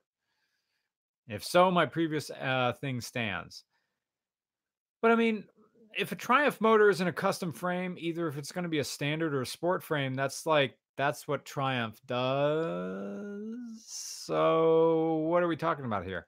Unless you're doing some weird like Walking Dead thing. There was one character who had a Triumph, which people like motorcycle guys shit upon. Like you have this you have this vintage motorcycle and parts are hard enough to find when when society was intact and how are you keeping this running now you know if if it was accurate in walking dead he would have been riding around on one of those military klr 650s a bike that you know just needs like two screwdrivers to keep running I mean, if it were accurate, wouldn't have all the fuel gone bad by that point?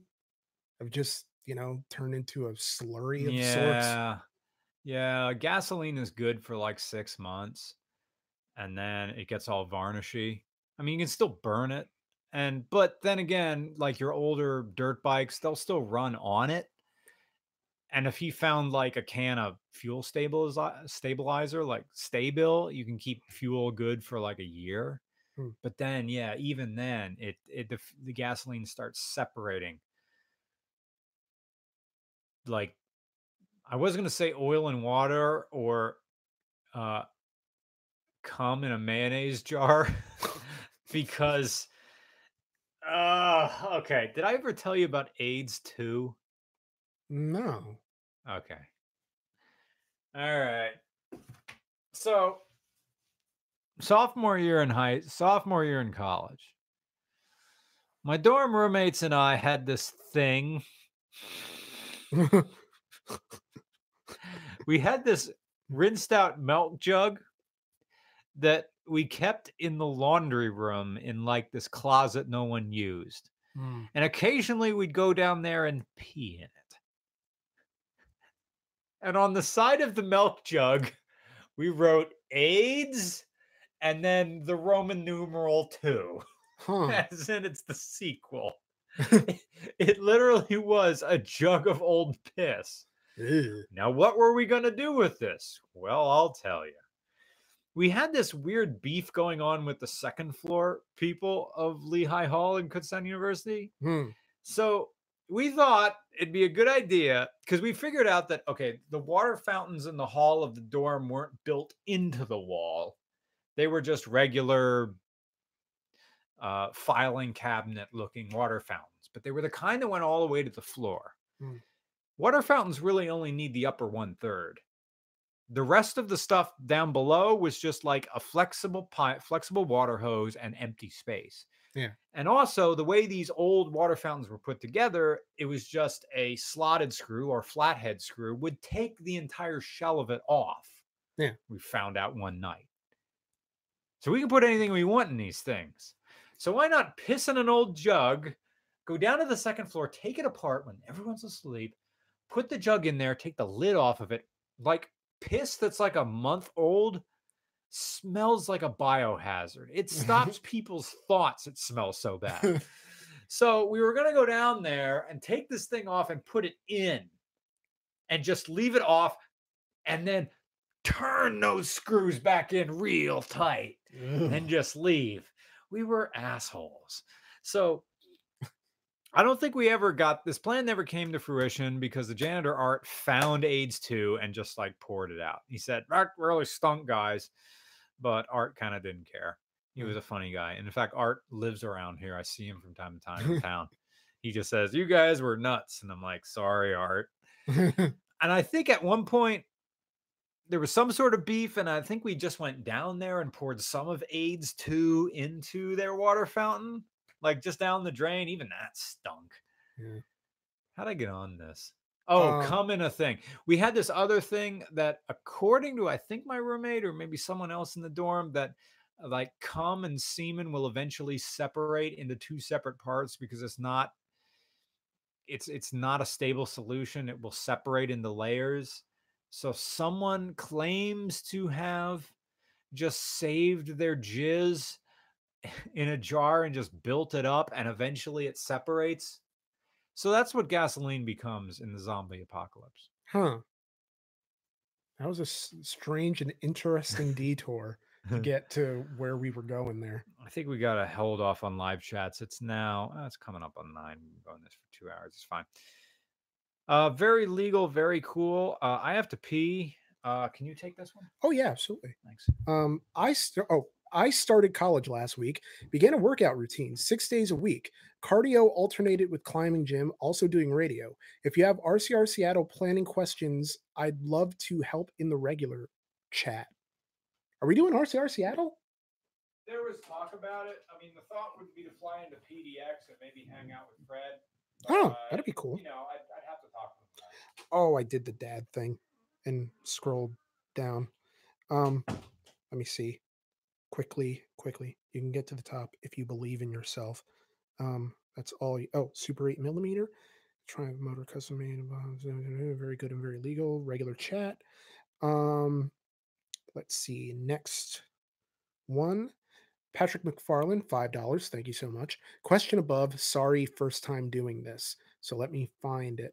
Uh, are new Toyotas still reliable after 100,000 miles? I have a choice between a 2018 Mitsubishi Lancer still under warranty or a 17 Corolla with 80,000 miles. Um, I mean, is reliability the only thing you're going for? Because I don't know. If it were me personally, I would do the Corolla, but that's because I'm a man of extraordinarily simple tastes and because I am a man of similarly meager means who doesn't like to sort of worry needlessly. Like if you're going to have a Lancer, I would imagine you're going to want to do things with it, you know, and that you're going to want to be a little bit more adventurous than not adventurous at all. But um if reliability is the only thing that you're looking into, then you know, I would just say probably the Corolla. But again, it's like everything is different. Like there are people who had Corollas that, you know, maybe didn't have the same functionality as the Corolla reputation implies, you know, and maybe other people have had Lancers that I know this is like such a middle of the road answer, which is why I never do these podcasts by myself, uh, the way that Brian occasionally does. Uh, but I think again, it all has to do with what you're looking for. You want something that is going to be reliable, but also isn't necessarily boring because I've never found Corollas to necessarily be boring. Um, it's just what you bring to the car personally. You know, you can uh, sort of tax those cars in terms of their mechanical function and get an experience out of them. Now, granted, it's not going to be as intense an experience as a Lancer, probably. So, again, eh, I mean, I guess in the grand scheme of things, I would go with the Corolla. Um, but a Lancer is viable to a point. Here, let me run this by you. Um, Oh, Schrader owns a Lancer. yeah, it, it's basically the choice between you know he's looking for something reliable, or he or she. Um, let me find it again. They are looking for something reliable, and they're basically between a okay. Our new Toyota is still reliable after 100,000 miles. I have a choice between 2018 Mitsubishi Lancer still under warranty or a 17 Corolla with 80,000 miles. Corolla. Yeah, well, there you Yeah. go. That's good. I don't know why your existing Toyota is not good after 100,000 miles. Should be fine. Yeah. Thank you for your donation. Thank you so much. Yeah. So that was Patrick. So we're Okay. all we're down more. Reverse. Gary. Wait. Angry Clown. Angry Clown twice. Dan Edmonds. Oh, wait, I Unit got the next one. Zero. Okay. Um, I've seen you review. Oh, this is from Unit Zero, ten dollars. Thank you. Um, I've seen you review many cars, but almost no KDMs. Why? KTM. Well, it says KDMs. Uh, Kilo Delta Mm, Mike. Mi- yeah, yeah, Kilo Delta Mike. Yeah. Like KDM, like I think he means KTM, Kilo Tango Mike. But KTM is a, which inter- interestingly, Schaefer's has a KTM dealership right over there. KDM, I don't know what that is. But Kilo Tango Mike is, I think, an Austrian motorcycle manufacturer and supposedly a very good one.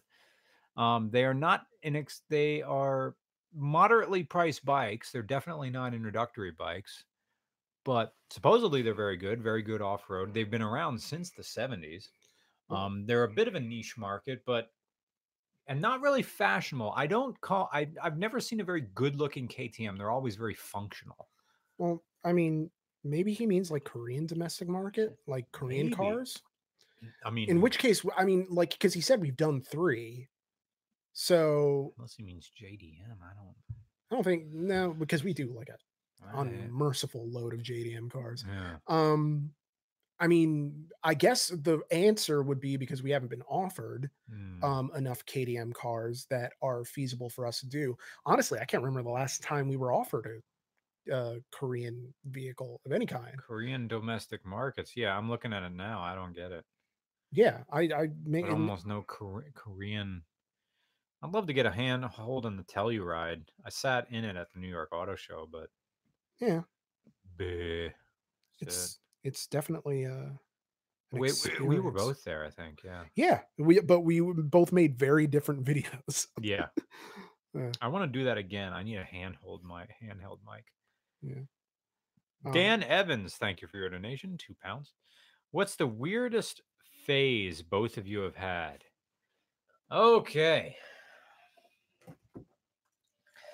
I had my Jeep phase in college where I absolutely needed a Wrangler.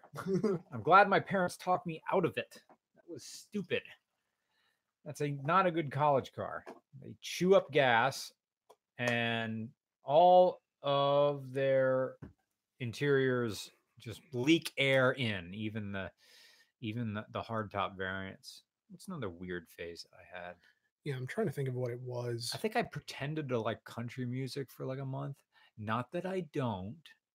Just, you know, not, I didn't grow up with it. So, and by country music, I mean Garth Brooks, which meant pop country. Yeah, There yeah. was a phase. modern country. Yeah, I mean, it's hard because I think uh, there are some songs that I'll hear from country music and I'll love them, and then the next I'll never want to hear them again, like Wagon Wheel.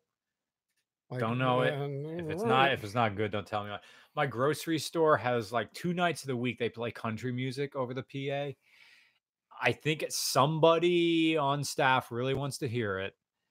And but it's nothing good. It's just Nashville pop. Mm, And it's just it's it's nothing but trite and cliches. I mean, it Mhm. literally is the the the uh pickup trucks god life is good i mean you can s- every uh it, it is manufactured overproduced stuff and if and if uh tales from the tour bus taught me anything it's like country music is very very good you just stop happening to listening listen to the nashville crap yeah, um said brian as he spilled his vodka on his futon that he got from matt walsh yeah. I, I, I, um, phases. I'm trying to think because a lot of them weren't like because the implication of phase means that like this is who I am now, but it yeah it, it- it wears off. But I still like a lot of the things that I liked before. I, I mean, I guess I kind of went through a kind of emo phase, but I didn't really dress like it. I was just listening to the stuff and writing really dumb poets, po- Mm. like dumb poetry that I like. I know there are still people who have like the old copies of Lit Mag that those some of those poems were in. And if it were up to me, like I would go full George Lucas on the Star Wars holiday special and try to track down and burn every copy. Really? Uh, he did that? Well, no, but he said he would if he could. But it's something where like I would do the same thing because it's deeply well. Now, granted, if we were all judged based on the person we were as a teenager, Oh god. I think like we would all be polling in negative numbers. thank God that for Web 1.0 that few of that stuff survived. Yeah, and thank God I came up in a day without all of this because I would have been like complete. I would have been prescription strength. Fucked. Like I would have been weapons grade embarrassed. You know, of just yeah. it would have been weaponized against me, and I can't imagine how hard it is to be a teenager I, right I now. want to ask people, what is it like now that the internet is forever? Because when I was internet, who cares? It was on the internet. Yeah, It didn't matter. And then hard drives got corrupted, and that was the end of it. Yeah. Your website is stored on frickin' Putty's computer. Uh, yeah. That's, there, There's there a whole no story around that, but. I can't. I can't talk about. It's like the things that people do now. It's like things that will just follow you, like a like the monster from it follows, but you can't, you know, sex it away. Oh, Like, fun. They, yeah, it's it's it's it's a sexually transmitted uh ghost. Yeah. That movie's friggin' hilarious. Well, not hilarious. It's it's weird, but the premise in isolation is hilarious. Right. Weird phase. When I f- I discovered ska big like well after the third wave during my big time depressive period from 2000 2000 s- or really it was 2006 to 2008 I was in a big deep funk and then as I got out of it and was in therapy I'm like I discovered ska music and then I was all about it Mhm. and I still am all about it but back then I did go to uh, the Salvation Army and buy a black suit like a third hand suit with a skinny tie Mm. The funny thing is, as I was coming out of it, I was also a substitute teacher. So, I mean, I was able to force my way through the school day and just take on the role of Mr. Ryder, which was fine. And even some of my former students were at the car meet and said, You're you were our substitute teacher. Like now you're this YouTube guy. I'm like, yeah.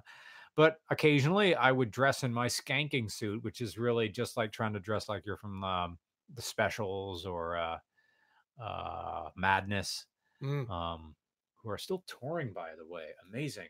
The heavy, heavy monster sound, the nuttiest sound around. So if you've so if you've come in off the street and are beginning to feel the heat, well, listen, Busta, you better start to move your feet to the rockinest, rock steady beat of madness. One step beyond. Who also wrote Our House. Is a very, very, very fine house. Yes, that's that band. No, The ska band. Very nice. We had this. There was this like this one moment in marching band. I, I wonder if Foster is listening because he'd relate to this. Like Nikki Blackwell, our drum captain, my saw my junior year, her senior year. Um, she had this cowboy hat, and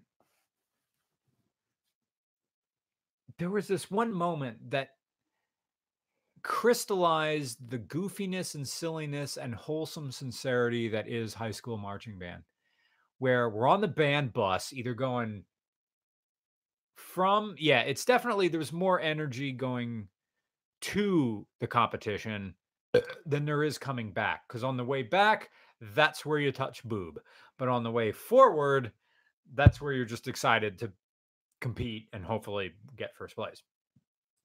So I remember Nikki Blackwell had her hat, had her cowboy hat off, and it was just on the bus seat. Yeah. And she was singing Our House, but she just sang Our Hat. And it was like Our Hat in the middle of our seat. Our Oh, hat. That's a different our house. I was thinking of the Crosby, Stills, and Nash one. Oh, our no. house is a very, very, very fine house. Oh, that. two cats in the yard. Yeah, no. Yeah. Diff- different. Our house. Oh. Our house That's a good parody. though. in the middle of our street. Our house. This is illogical. That's like an 80s comic. Yeah. saying the house isn't in the middle of the street. No, it's in the middle of the block. yeah. Yeah. Anyway. I miss band. That's why I'm trying to recreate it. Rock and roll. Uh Angry Clown 1990. It says NASCAR is dying slow and painful, plummeting viewership, last us or competition. Did we already answer this one? Uh, this is a follow up. Follow up. NASCAR is dying slow and painful, plummeting viewership, last us or competition, and events in empty stadiums that used to draw hundreds of thousands. Really? Mm. I mean,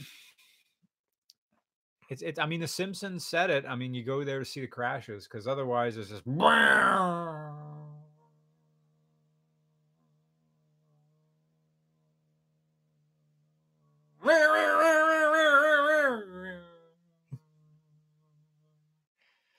Never went to a NASCAR race. No, neither have I. I don't really care to. Eh, I much rather just hang out at Harris Hill or any other road course and just watch people dick around. I mean, I don't think it's one of those things that everybody needs to. I would imagine it's not one of those things everybody needs to experience. Where, like, if you tell someone you've never gone to a NASCAR game, I don't think they immediately react the same way that if you told them you never saw like Back to the Future or something. Uh, you know, yeah. That's true. Like if you've never been to a football game or you never were at a basketball game. I understand basketball. I can't play it, but I can still watch a basketball game. I can't play football. I know everything about it from marching band, so I will watch um, football. And my parents love baseball, so they will watch when the Phillies are on. They will watch the game. Hmm. So my as my parents age, they're finding new things that they like to do together and watch it. The Phillies, when the Phillies are on, they will watch the Phillies game, and it's not a bad thing. It's it's it's a nice thing when the family's there, Yeah. and I can watch it. They'll drink wine, and I'll have wine too, and we'll watch the Phillies game. Mm. And it's great because you can kind of have a conversation. You can wait. I mean, George Carlin had that whole thing about the game just goes until it's done. You don't really have to pay attention. It's just kind Yeah. of there, which makes me kind of want to learn more about cricket because that also seems like a game you can just, eh, it's there. yeah, but where are they airing cricket in America? True. I mean, well, I mean, it could be on one of those like ESPN, like eight, Yeah. the Ocho. Angry Clown 1990 with a very generous donation. Thank you, sir. What's killing it, I'd say, is lack of innovation, alienation of fans, over sterilization, drivers have no personality, and tracks all look the same, and the incompetence of management. If NASCAR wants to survive, they need to return to its roots. Yeah, drunken people. and like, maybe Lemons killed it because that's real racing. That's real shit boxes and Yeah. hoopties just barreling around the track. That's fun to watch. I remember when Matt and I were at Radwood, they also had a lemons race there, and Ben Ben Wright was there too. And like we looked at cars, and then we just go up and watch these horrible cars just bang it out with each other. There was a bluesmobile going around. Hmm. There's there was an AMC Pacer that had a rear end for the front end. like they took an, a like a rear end of the car and and welded it to the hood, so it had two asses. So the, so the driver was looking through his windshield and then a and then a rear windshield, just driving that way. it's like Hanna Barbera's wacky races in real life. yeah, exactly. And that's what's exciting about it. Yeah, you don't know what's gonna happen. Yeah. Um, so thank you, Angry Clown 1990. Um, yeah, no more super chats. We're gonna wrap this up. I'm on my third vodka, so I mean, uh, it's mostly seltzer water at that point, isn't it? it's so clean. It doesn't have that stank to it. Yeah. I've been doing this thing where I'll just drink it and then keep adding seltzer water. So that's my, like my chaser is also my drink. Yeah. I'm gonna go take a leak. And um, Okay. is the sign over there? Do you want me to? Uh, it's over there. I think we need new tape. Mm. Um, I so you can get the sign, and if you, you know, I can just put the sign where I'm my seat is. oh, okay, Take my place for now. Gone pissing. Actually, I think- gone pissing. I think it's just enough. Oh, is that is is that the gorilla tape? Don't know. All right, whatever. It's backwards. Oh, whatever. Humanity. Very legal, very cool. Will Downs has a question about Montana. Workforce 520. Hello. I'm just scrolling back up through all this stuff. Gary Snyder doesn't have a question, but thank you so much for your donation. Hmm. I appreciate it. Uh, found my place. Workforce 520 says, just saying hi. I have to listen later on podcast. Thank you so much. It was good hanging out in LA. My mom has a Dodge Charger Daytona, something soggy biscuit. Will Downs. Hello, Will Downs, a familiar name. Any music to listen to on a road trip through Montana? Yes. CVS bangers. Kicking down the doors of Valhalla, looking for Elian Gonzalez. Let's go. You want to listen on it's on Mixcloud and also some people have it on YouTube. CVS bangers. no, seriously, listen to CVS bangers by DJ Hennessy Youngman. You will laugh. I've got my 90s alternative ready, but I wonder what else I should listen to. CVS bangers. I've got an FM transmitter, but my Dodge doesn't have a tape player. Um, if you, if you can't download CVS bangers, uh, then hit up your local record store and just go in the bargain bin where you can buy CDs for like a dollar. Like, like old stuff you normally wouldn't listen to, but we're curious about. Just spend like five bucks, get like five CDs. You get like four hours of music right there, and just listen to the whole album. Who knows? You may discover something fun. Support your local record store. Spend money there uh, Tony Airlines and I were at a record store, and he says, I need something. We were going through the bargains, uh, bargain stuff, and he says, I need something to listen to in my Honda Fit because it has a CD player. So we're going through stuff, and I was kind of really pushing that he should buy Out Come the Wolves by Rancid, but he's not real. But Tony isn't a fan of punk. So my second suggestion would be like, I mean, there was like Better Than Ezra, but that's not really driving music. Hmm. So I said, okay, here's Big Bad Voodoo Daddy for 199 and i'm like this is swinging good stuff so this is fun music you drive a fun car listen to this album and he says oh this this is kind of good i think he was looking for more like an 80s beat boop thing that would fit the honda fit ah. although he did say this this would make sense because he has to commute into new york to jfk and like swing music new york city yeah very legal and very cool says Thoughts on Tom Wolf may maybe making legal pot in PA? Supposedly there's cards now. I don't know. Uh, I mean, I do have a diagnosed anxiety disorder, and I probably could get like a medical allowance because they're allowing it medically now. But it's like also one of those things where you're getting like the Tim Curry like sort of Home yeah, Alone yeah. 2 smile that like yeah, dissolves into the Grinch smile. Yeah. Now it's um but again, it's one of those things where like I don't want to get so used like I'm not going to become addicted, right? Um in theory. Uh but it's I also I roll my eyes more at that stage. in theory, I would but I mean it I almost fear that like if for whatever reason I don't have it, it's going to make my anxiety even worse it's kind of like trying anything new to treat something and then going off of it. Mm. Um, but it's you know, it's things. Things. Yeah, I mean, I do CBD oil and that. It's all right. You know, that was my opinion. It's all right. It doesn't. Like, it was like Sarah with the Prelude said. It's like weed, but it doesn't work. yeah, it doesn't do anything. I don't know why I did a voice like that for. But mm. oh, and also I got her Instagram handle wrong in my notes to you, mm. and it's send ludes with uh both the e's are threes. Okay. It's that second e that I forgot to turn into a three. Oh, okay. Totally boomed me, but she's a good follow. So yeah, but CBD, it's like I and it's you do the oil right. I, I or did tried it. I, I the oil hits you harder than the gummies did. The gummies were like, eh, I guess I kind of slept okay. I guess The oil has made my hands tingle a little bit, so if I ever get more, I'll get the oil. But I'm not gonna go get Rudder stuff. I'll, I'll, uh, I'll do CBD Lion because Joey Diaz or something like that. Yeah. I mean, if he likes it, I'll like it. Yeah.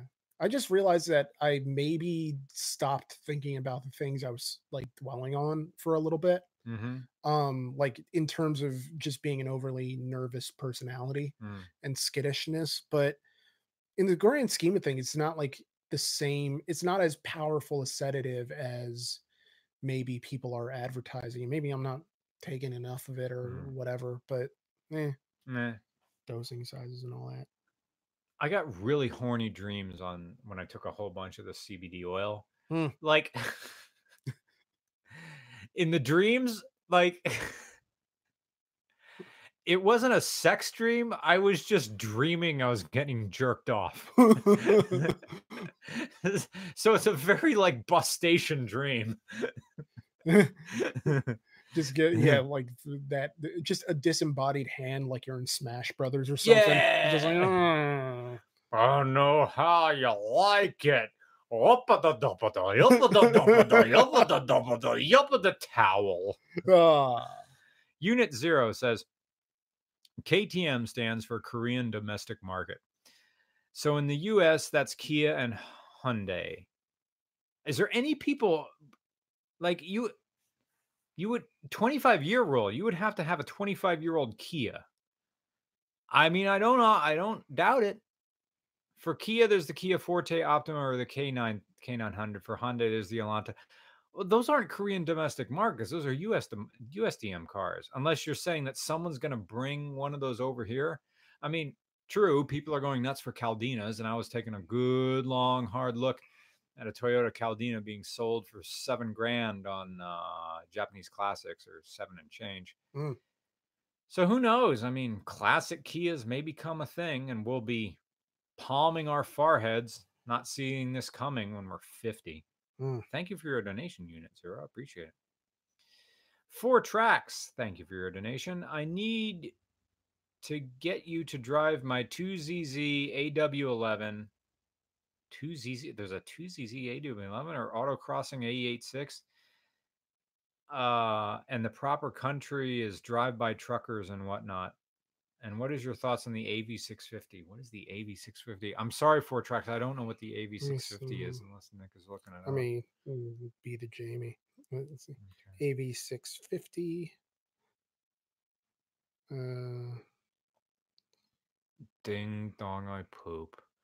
Ding dong, I call your house. Mm. Ding dong, I poop. I poop again, and then I go around and around and around and around and around and around and around. But first, the water comes, and then the paper comes. It's think just it's a a- checking, though. I got to check the no, and it is all white, and I am good.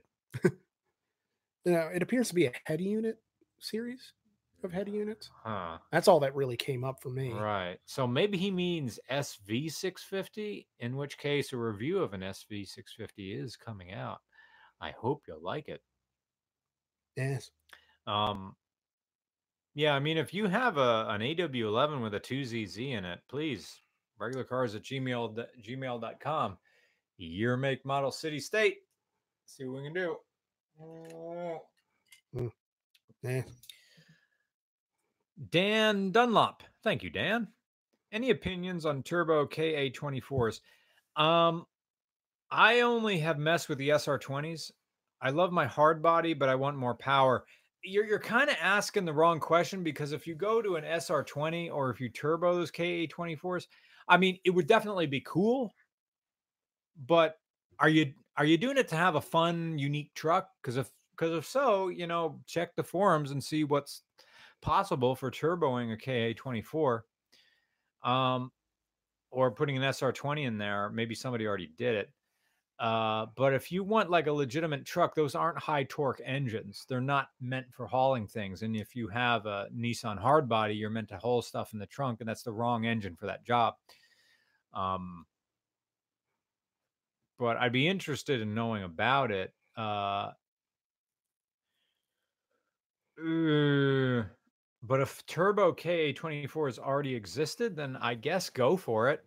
Yeah. As you know, as long as you watch your rings, should be fine. I mean, if they exist already in factory form, they're made to be run. Thank you for your donation. I think we reached the very bottom, and I think I see Tony Richardson there. Yeah. Now that you've driven the beat a few times, how does it compare to your old AW11? Very good question, Tony.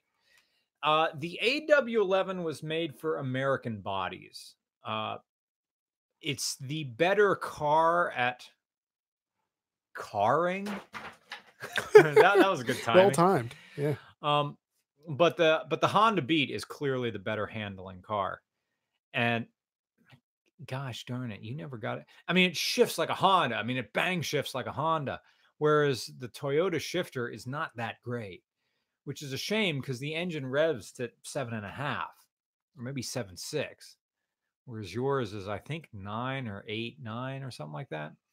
And I think I think you told me it, it, it cuts ignition or cuts fuel at at eight two. Um, which is the better car? Now you're talking to a guy who's at the end of the day when he has to choose, chooses Team Toyota over Honda as far as Japanese cars go. I love the AW11. I love how it looks, and that's why I had to let it go. But I don't think uh, an AW11 can be fun every single second in the way that a beat is. Every single time you're in a Honda Beat, you're in a parade. you, you, you're you're waving to everybody. It is driving like you thought it would be when you were a little kid.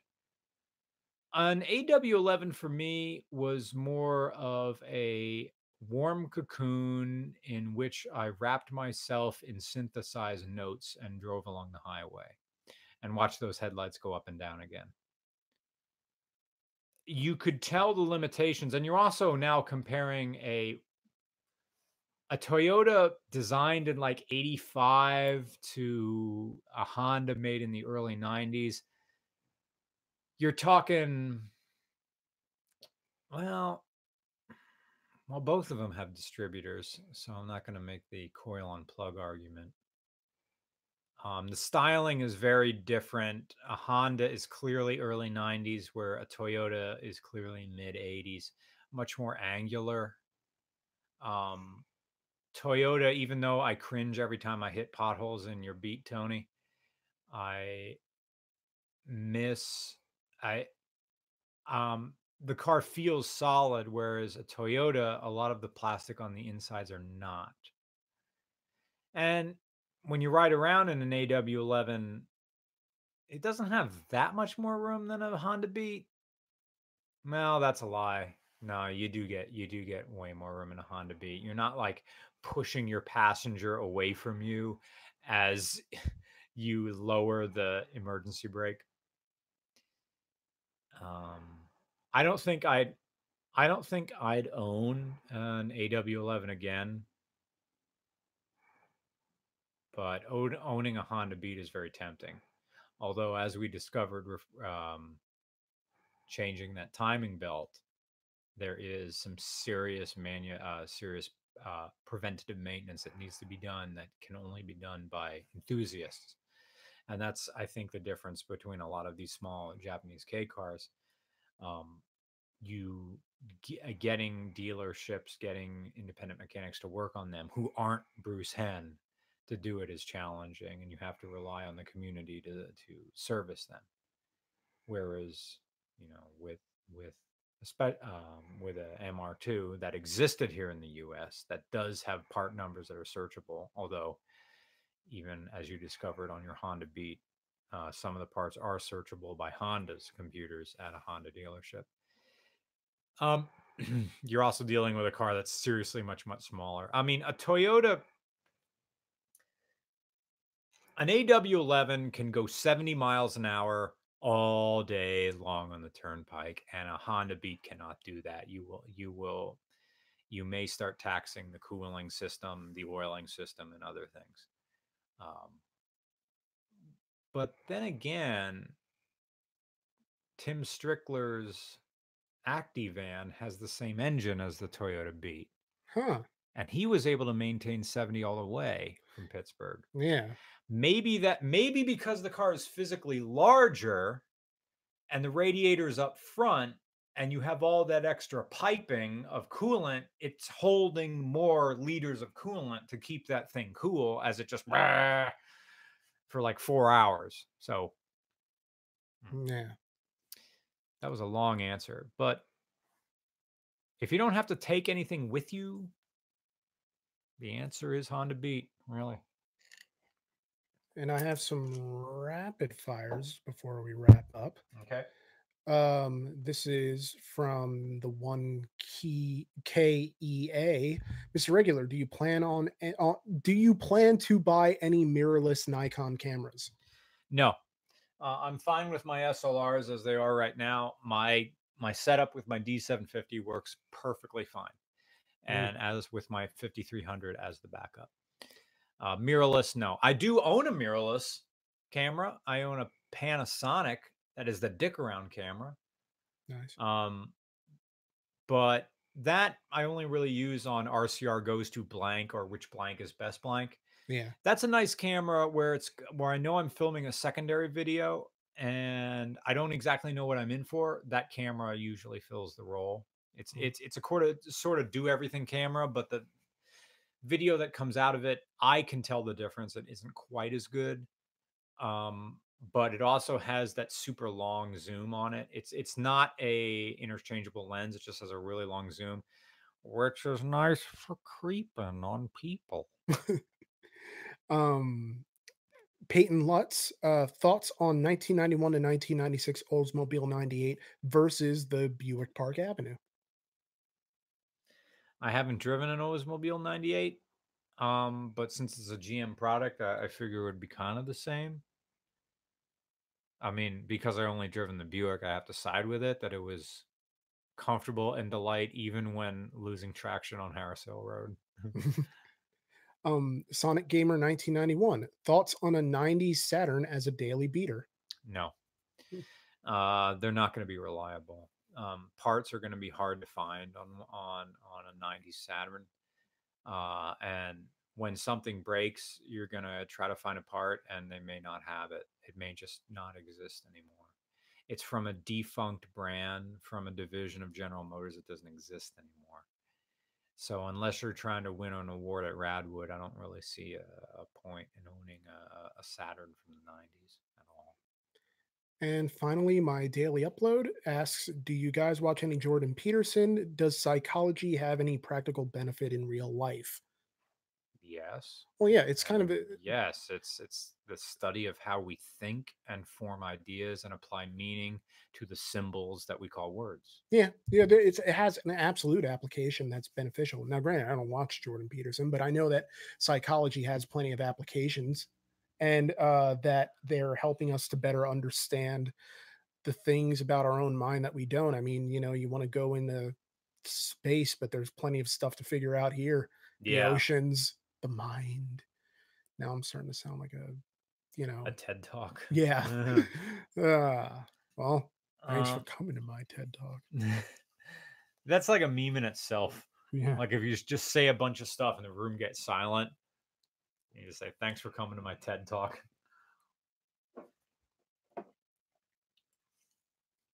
Thanks for coming to my virtue signaling. It's like e-hugs. Remember when ted was good? Ted was never good. Remember when b was good? B was never good. Uh, yeah so- it's nine o'clock yeah, we've been Am I going going to for stop drinking vodka? No. we are at two hours and 10 minutes. And so, yeah, rock and roll. But and roll. uh, that is going to be it for us until next time. Okay. Thank you so much for joining us for the RCR podcast. I am Nick. I'm Brian. Thank you so much for everybody who donated. You're adding to RCR's travel budget that lets us get out there and visit you guys. Um, as far as upcoming car meets, I think I may try to talk to my old uh, marching band band boosters. We are clearly too large for the Schuylkill Racket and Fitness Country Club. Yeah. Um, we need to find a new venue for the summer to have a new place to have the car show, Yeah. a larger one. obvious choice is Cabela's. Um, but if I can benefit my old alma mater, all the better. Yeah. It may be the case of like, okay, five dollars a car. In Mm, exchange, in exchange, we have a big, big field that will take a while to outgrow. And also it's for cars. Music kept me sane in school. It's it's like that Simpsons quote, you know, music is like music is a fire in your belly that comes out of your mouth, so you better stick an instrument in front of it. And uh, from you, for me, the teenage angst was beat out in the form of a bass drum, and and I enjoyed that immensely. And it helps build character and takes a whole bunch of weebs and turns them into an effective unit that makes music. And uh, stuff I need to talk to more about, like um, with uh, Foster. So um, it it may be the case that RCR, like the next car meet, maybe may be in a place where it will be pay to enter. But for God's sake, it's it's it's a marching band, and and and we need a lot more of them. They they help kids so much they really do. that they were way more effective than any counseling and any trips to the guidance office ever was. So yeah, Blue Mountain High School marching band. I hope I'll, I'll try to talk to the band boosters. The earl- earlier I get there, the better.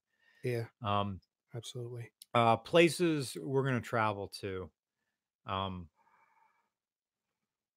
I'm doing my Austin trip in a week, but again, that's just for me. If anybody sees me and my dumb hat, please say hi.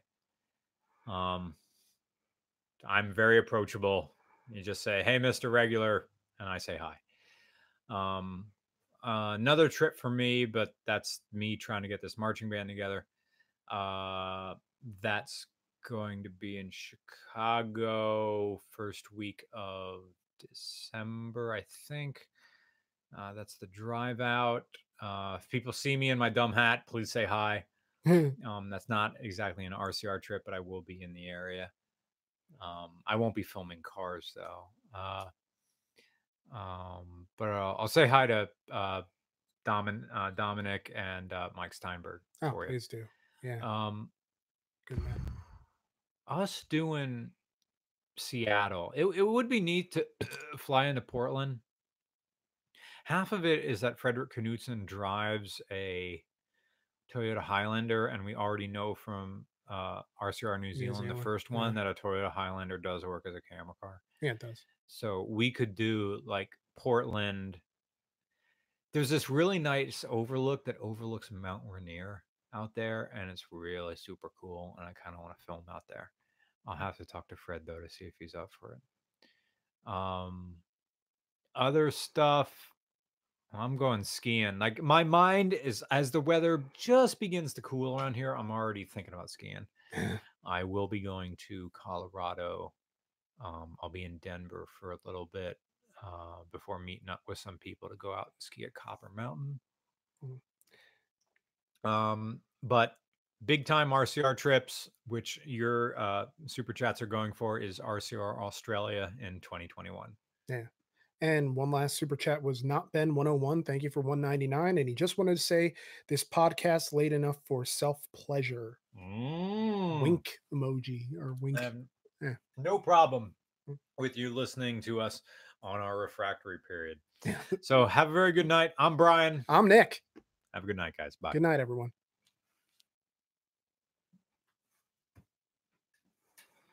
Oh, yeah, I shouldn't You guys are around for a little bit more. Is this thing kind of? Please wait. Please wait. There it goes.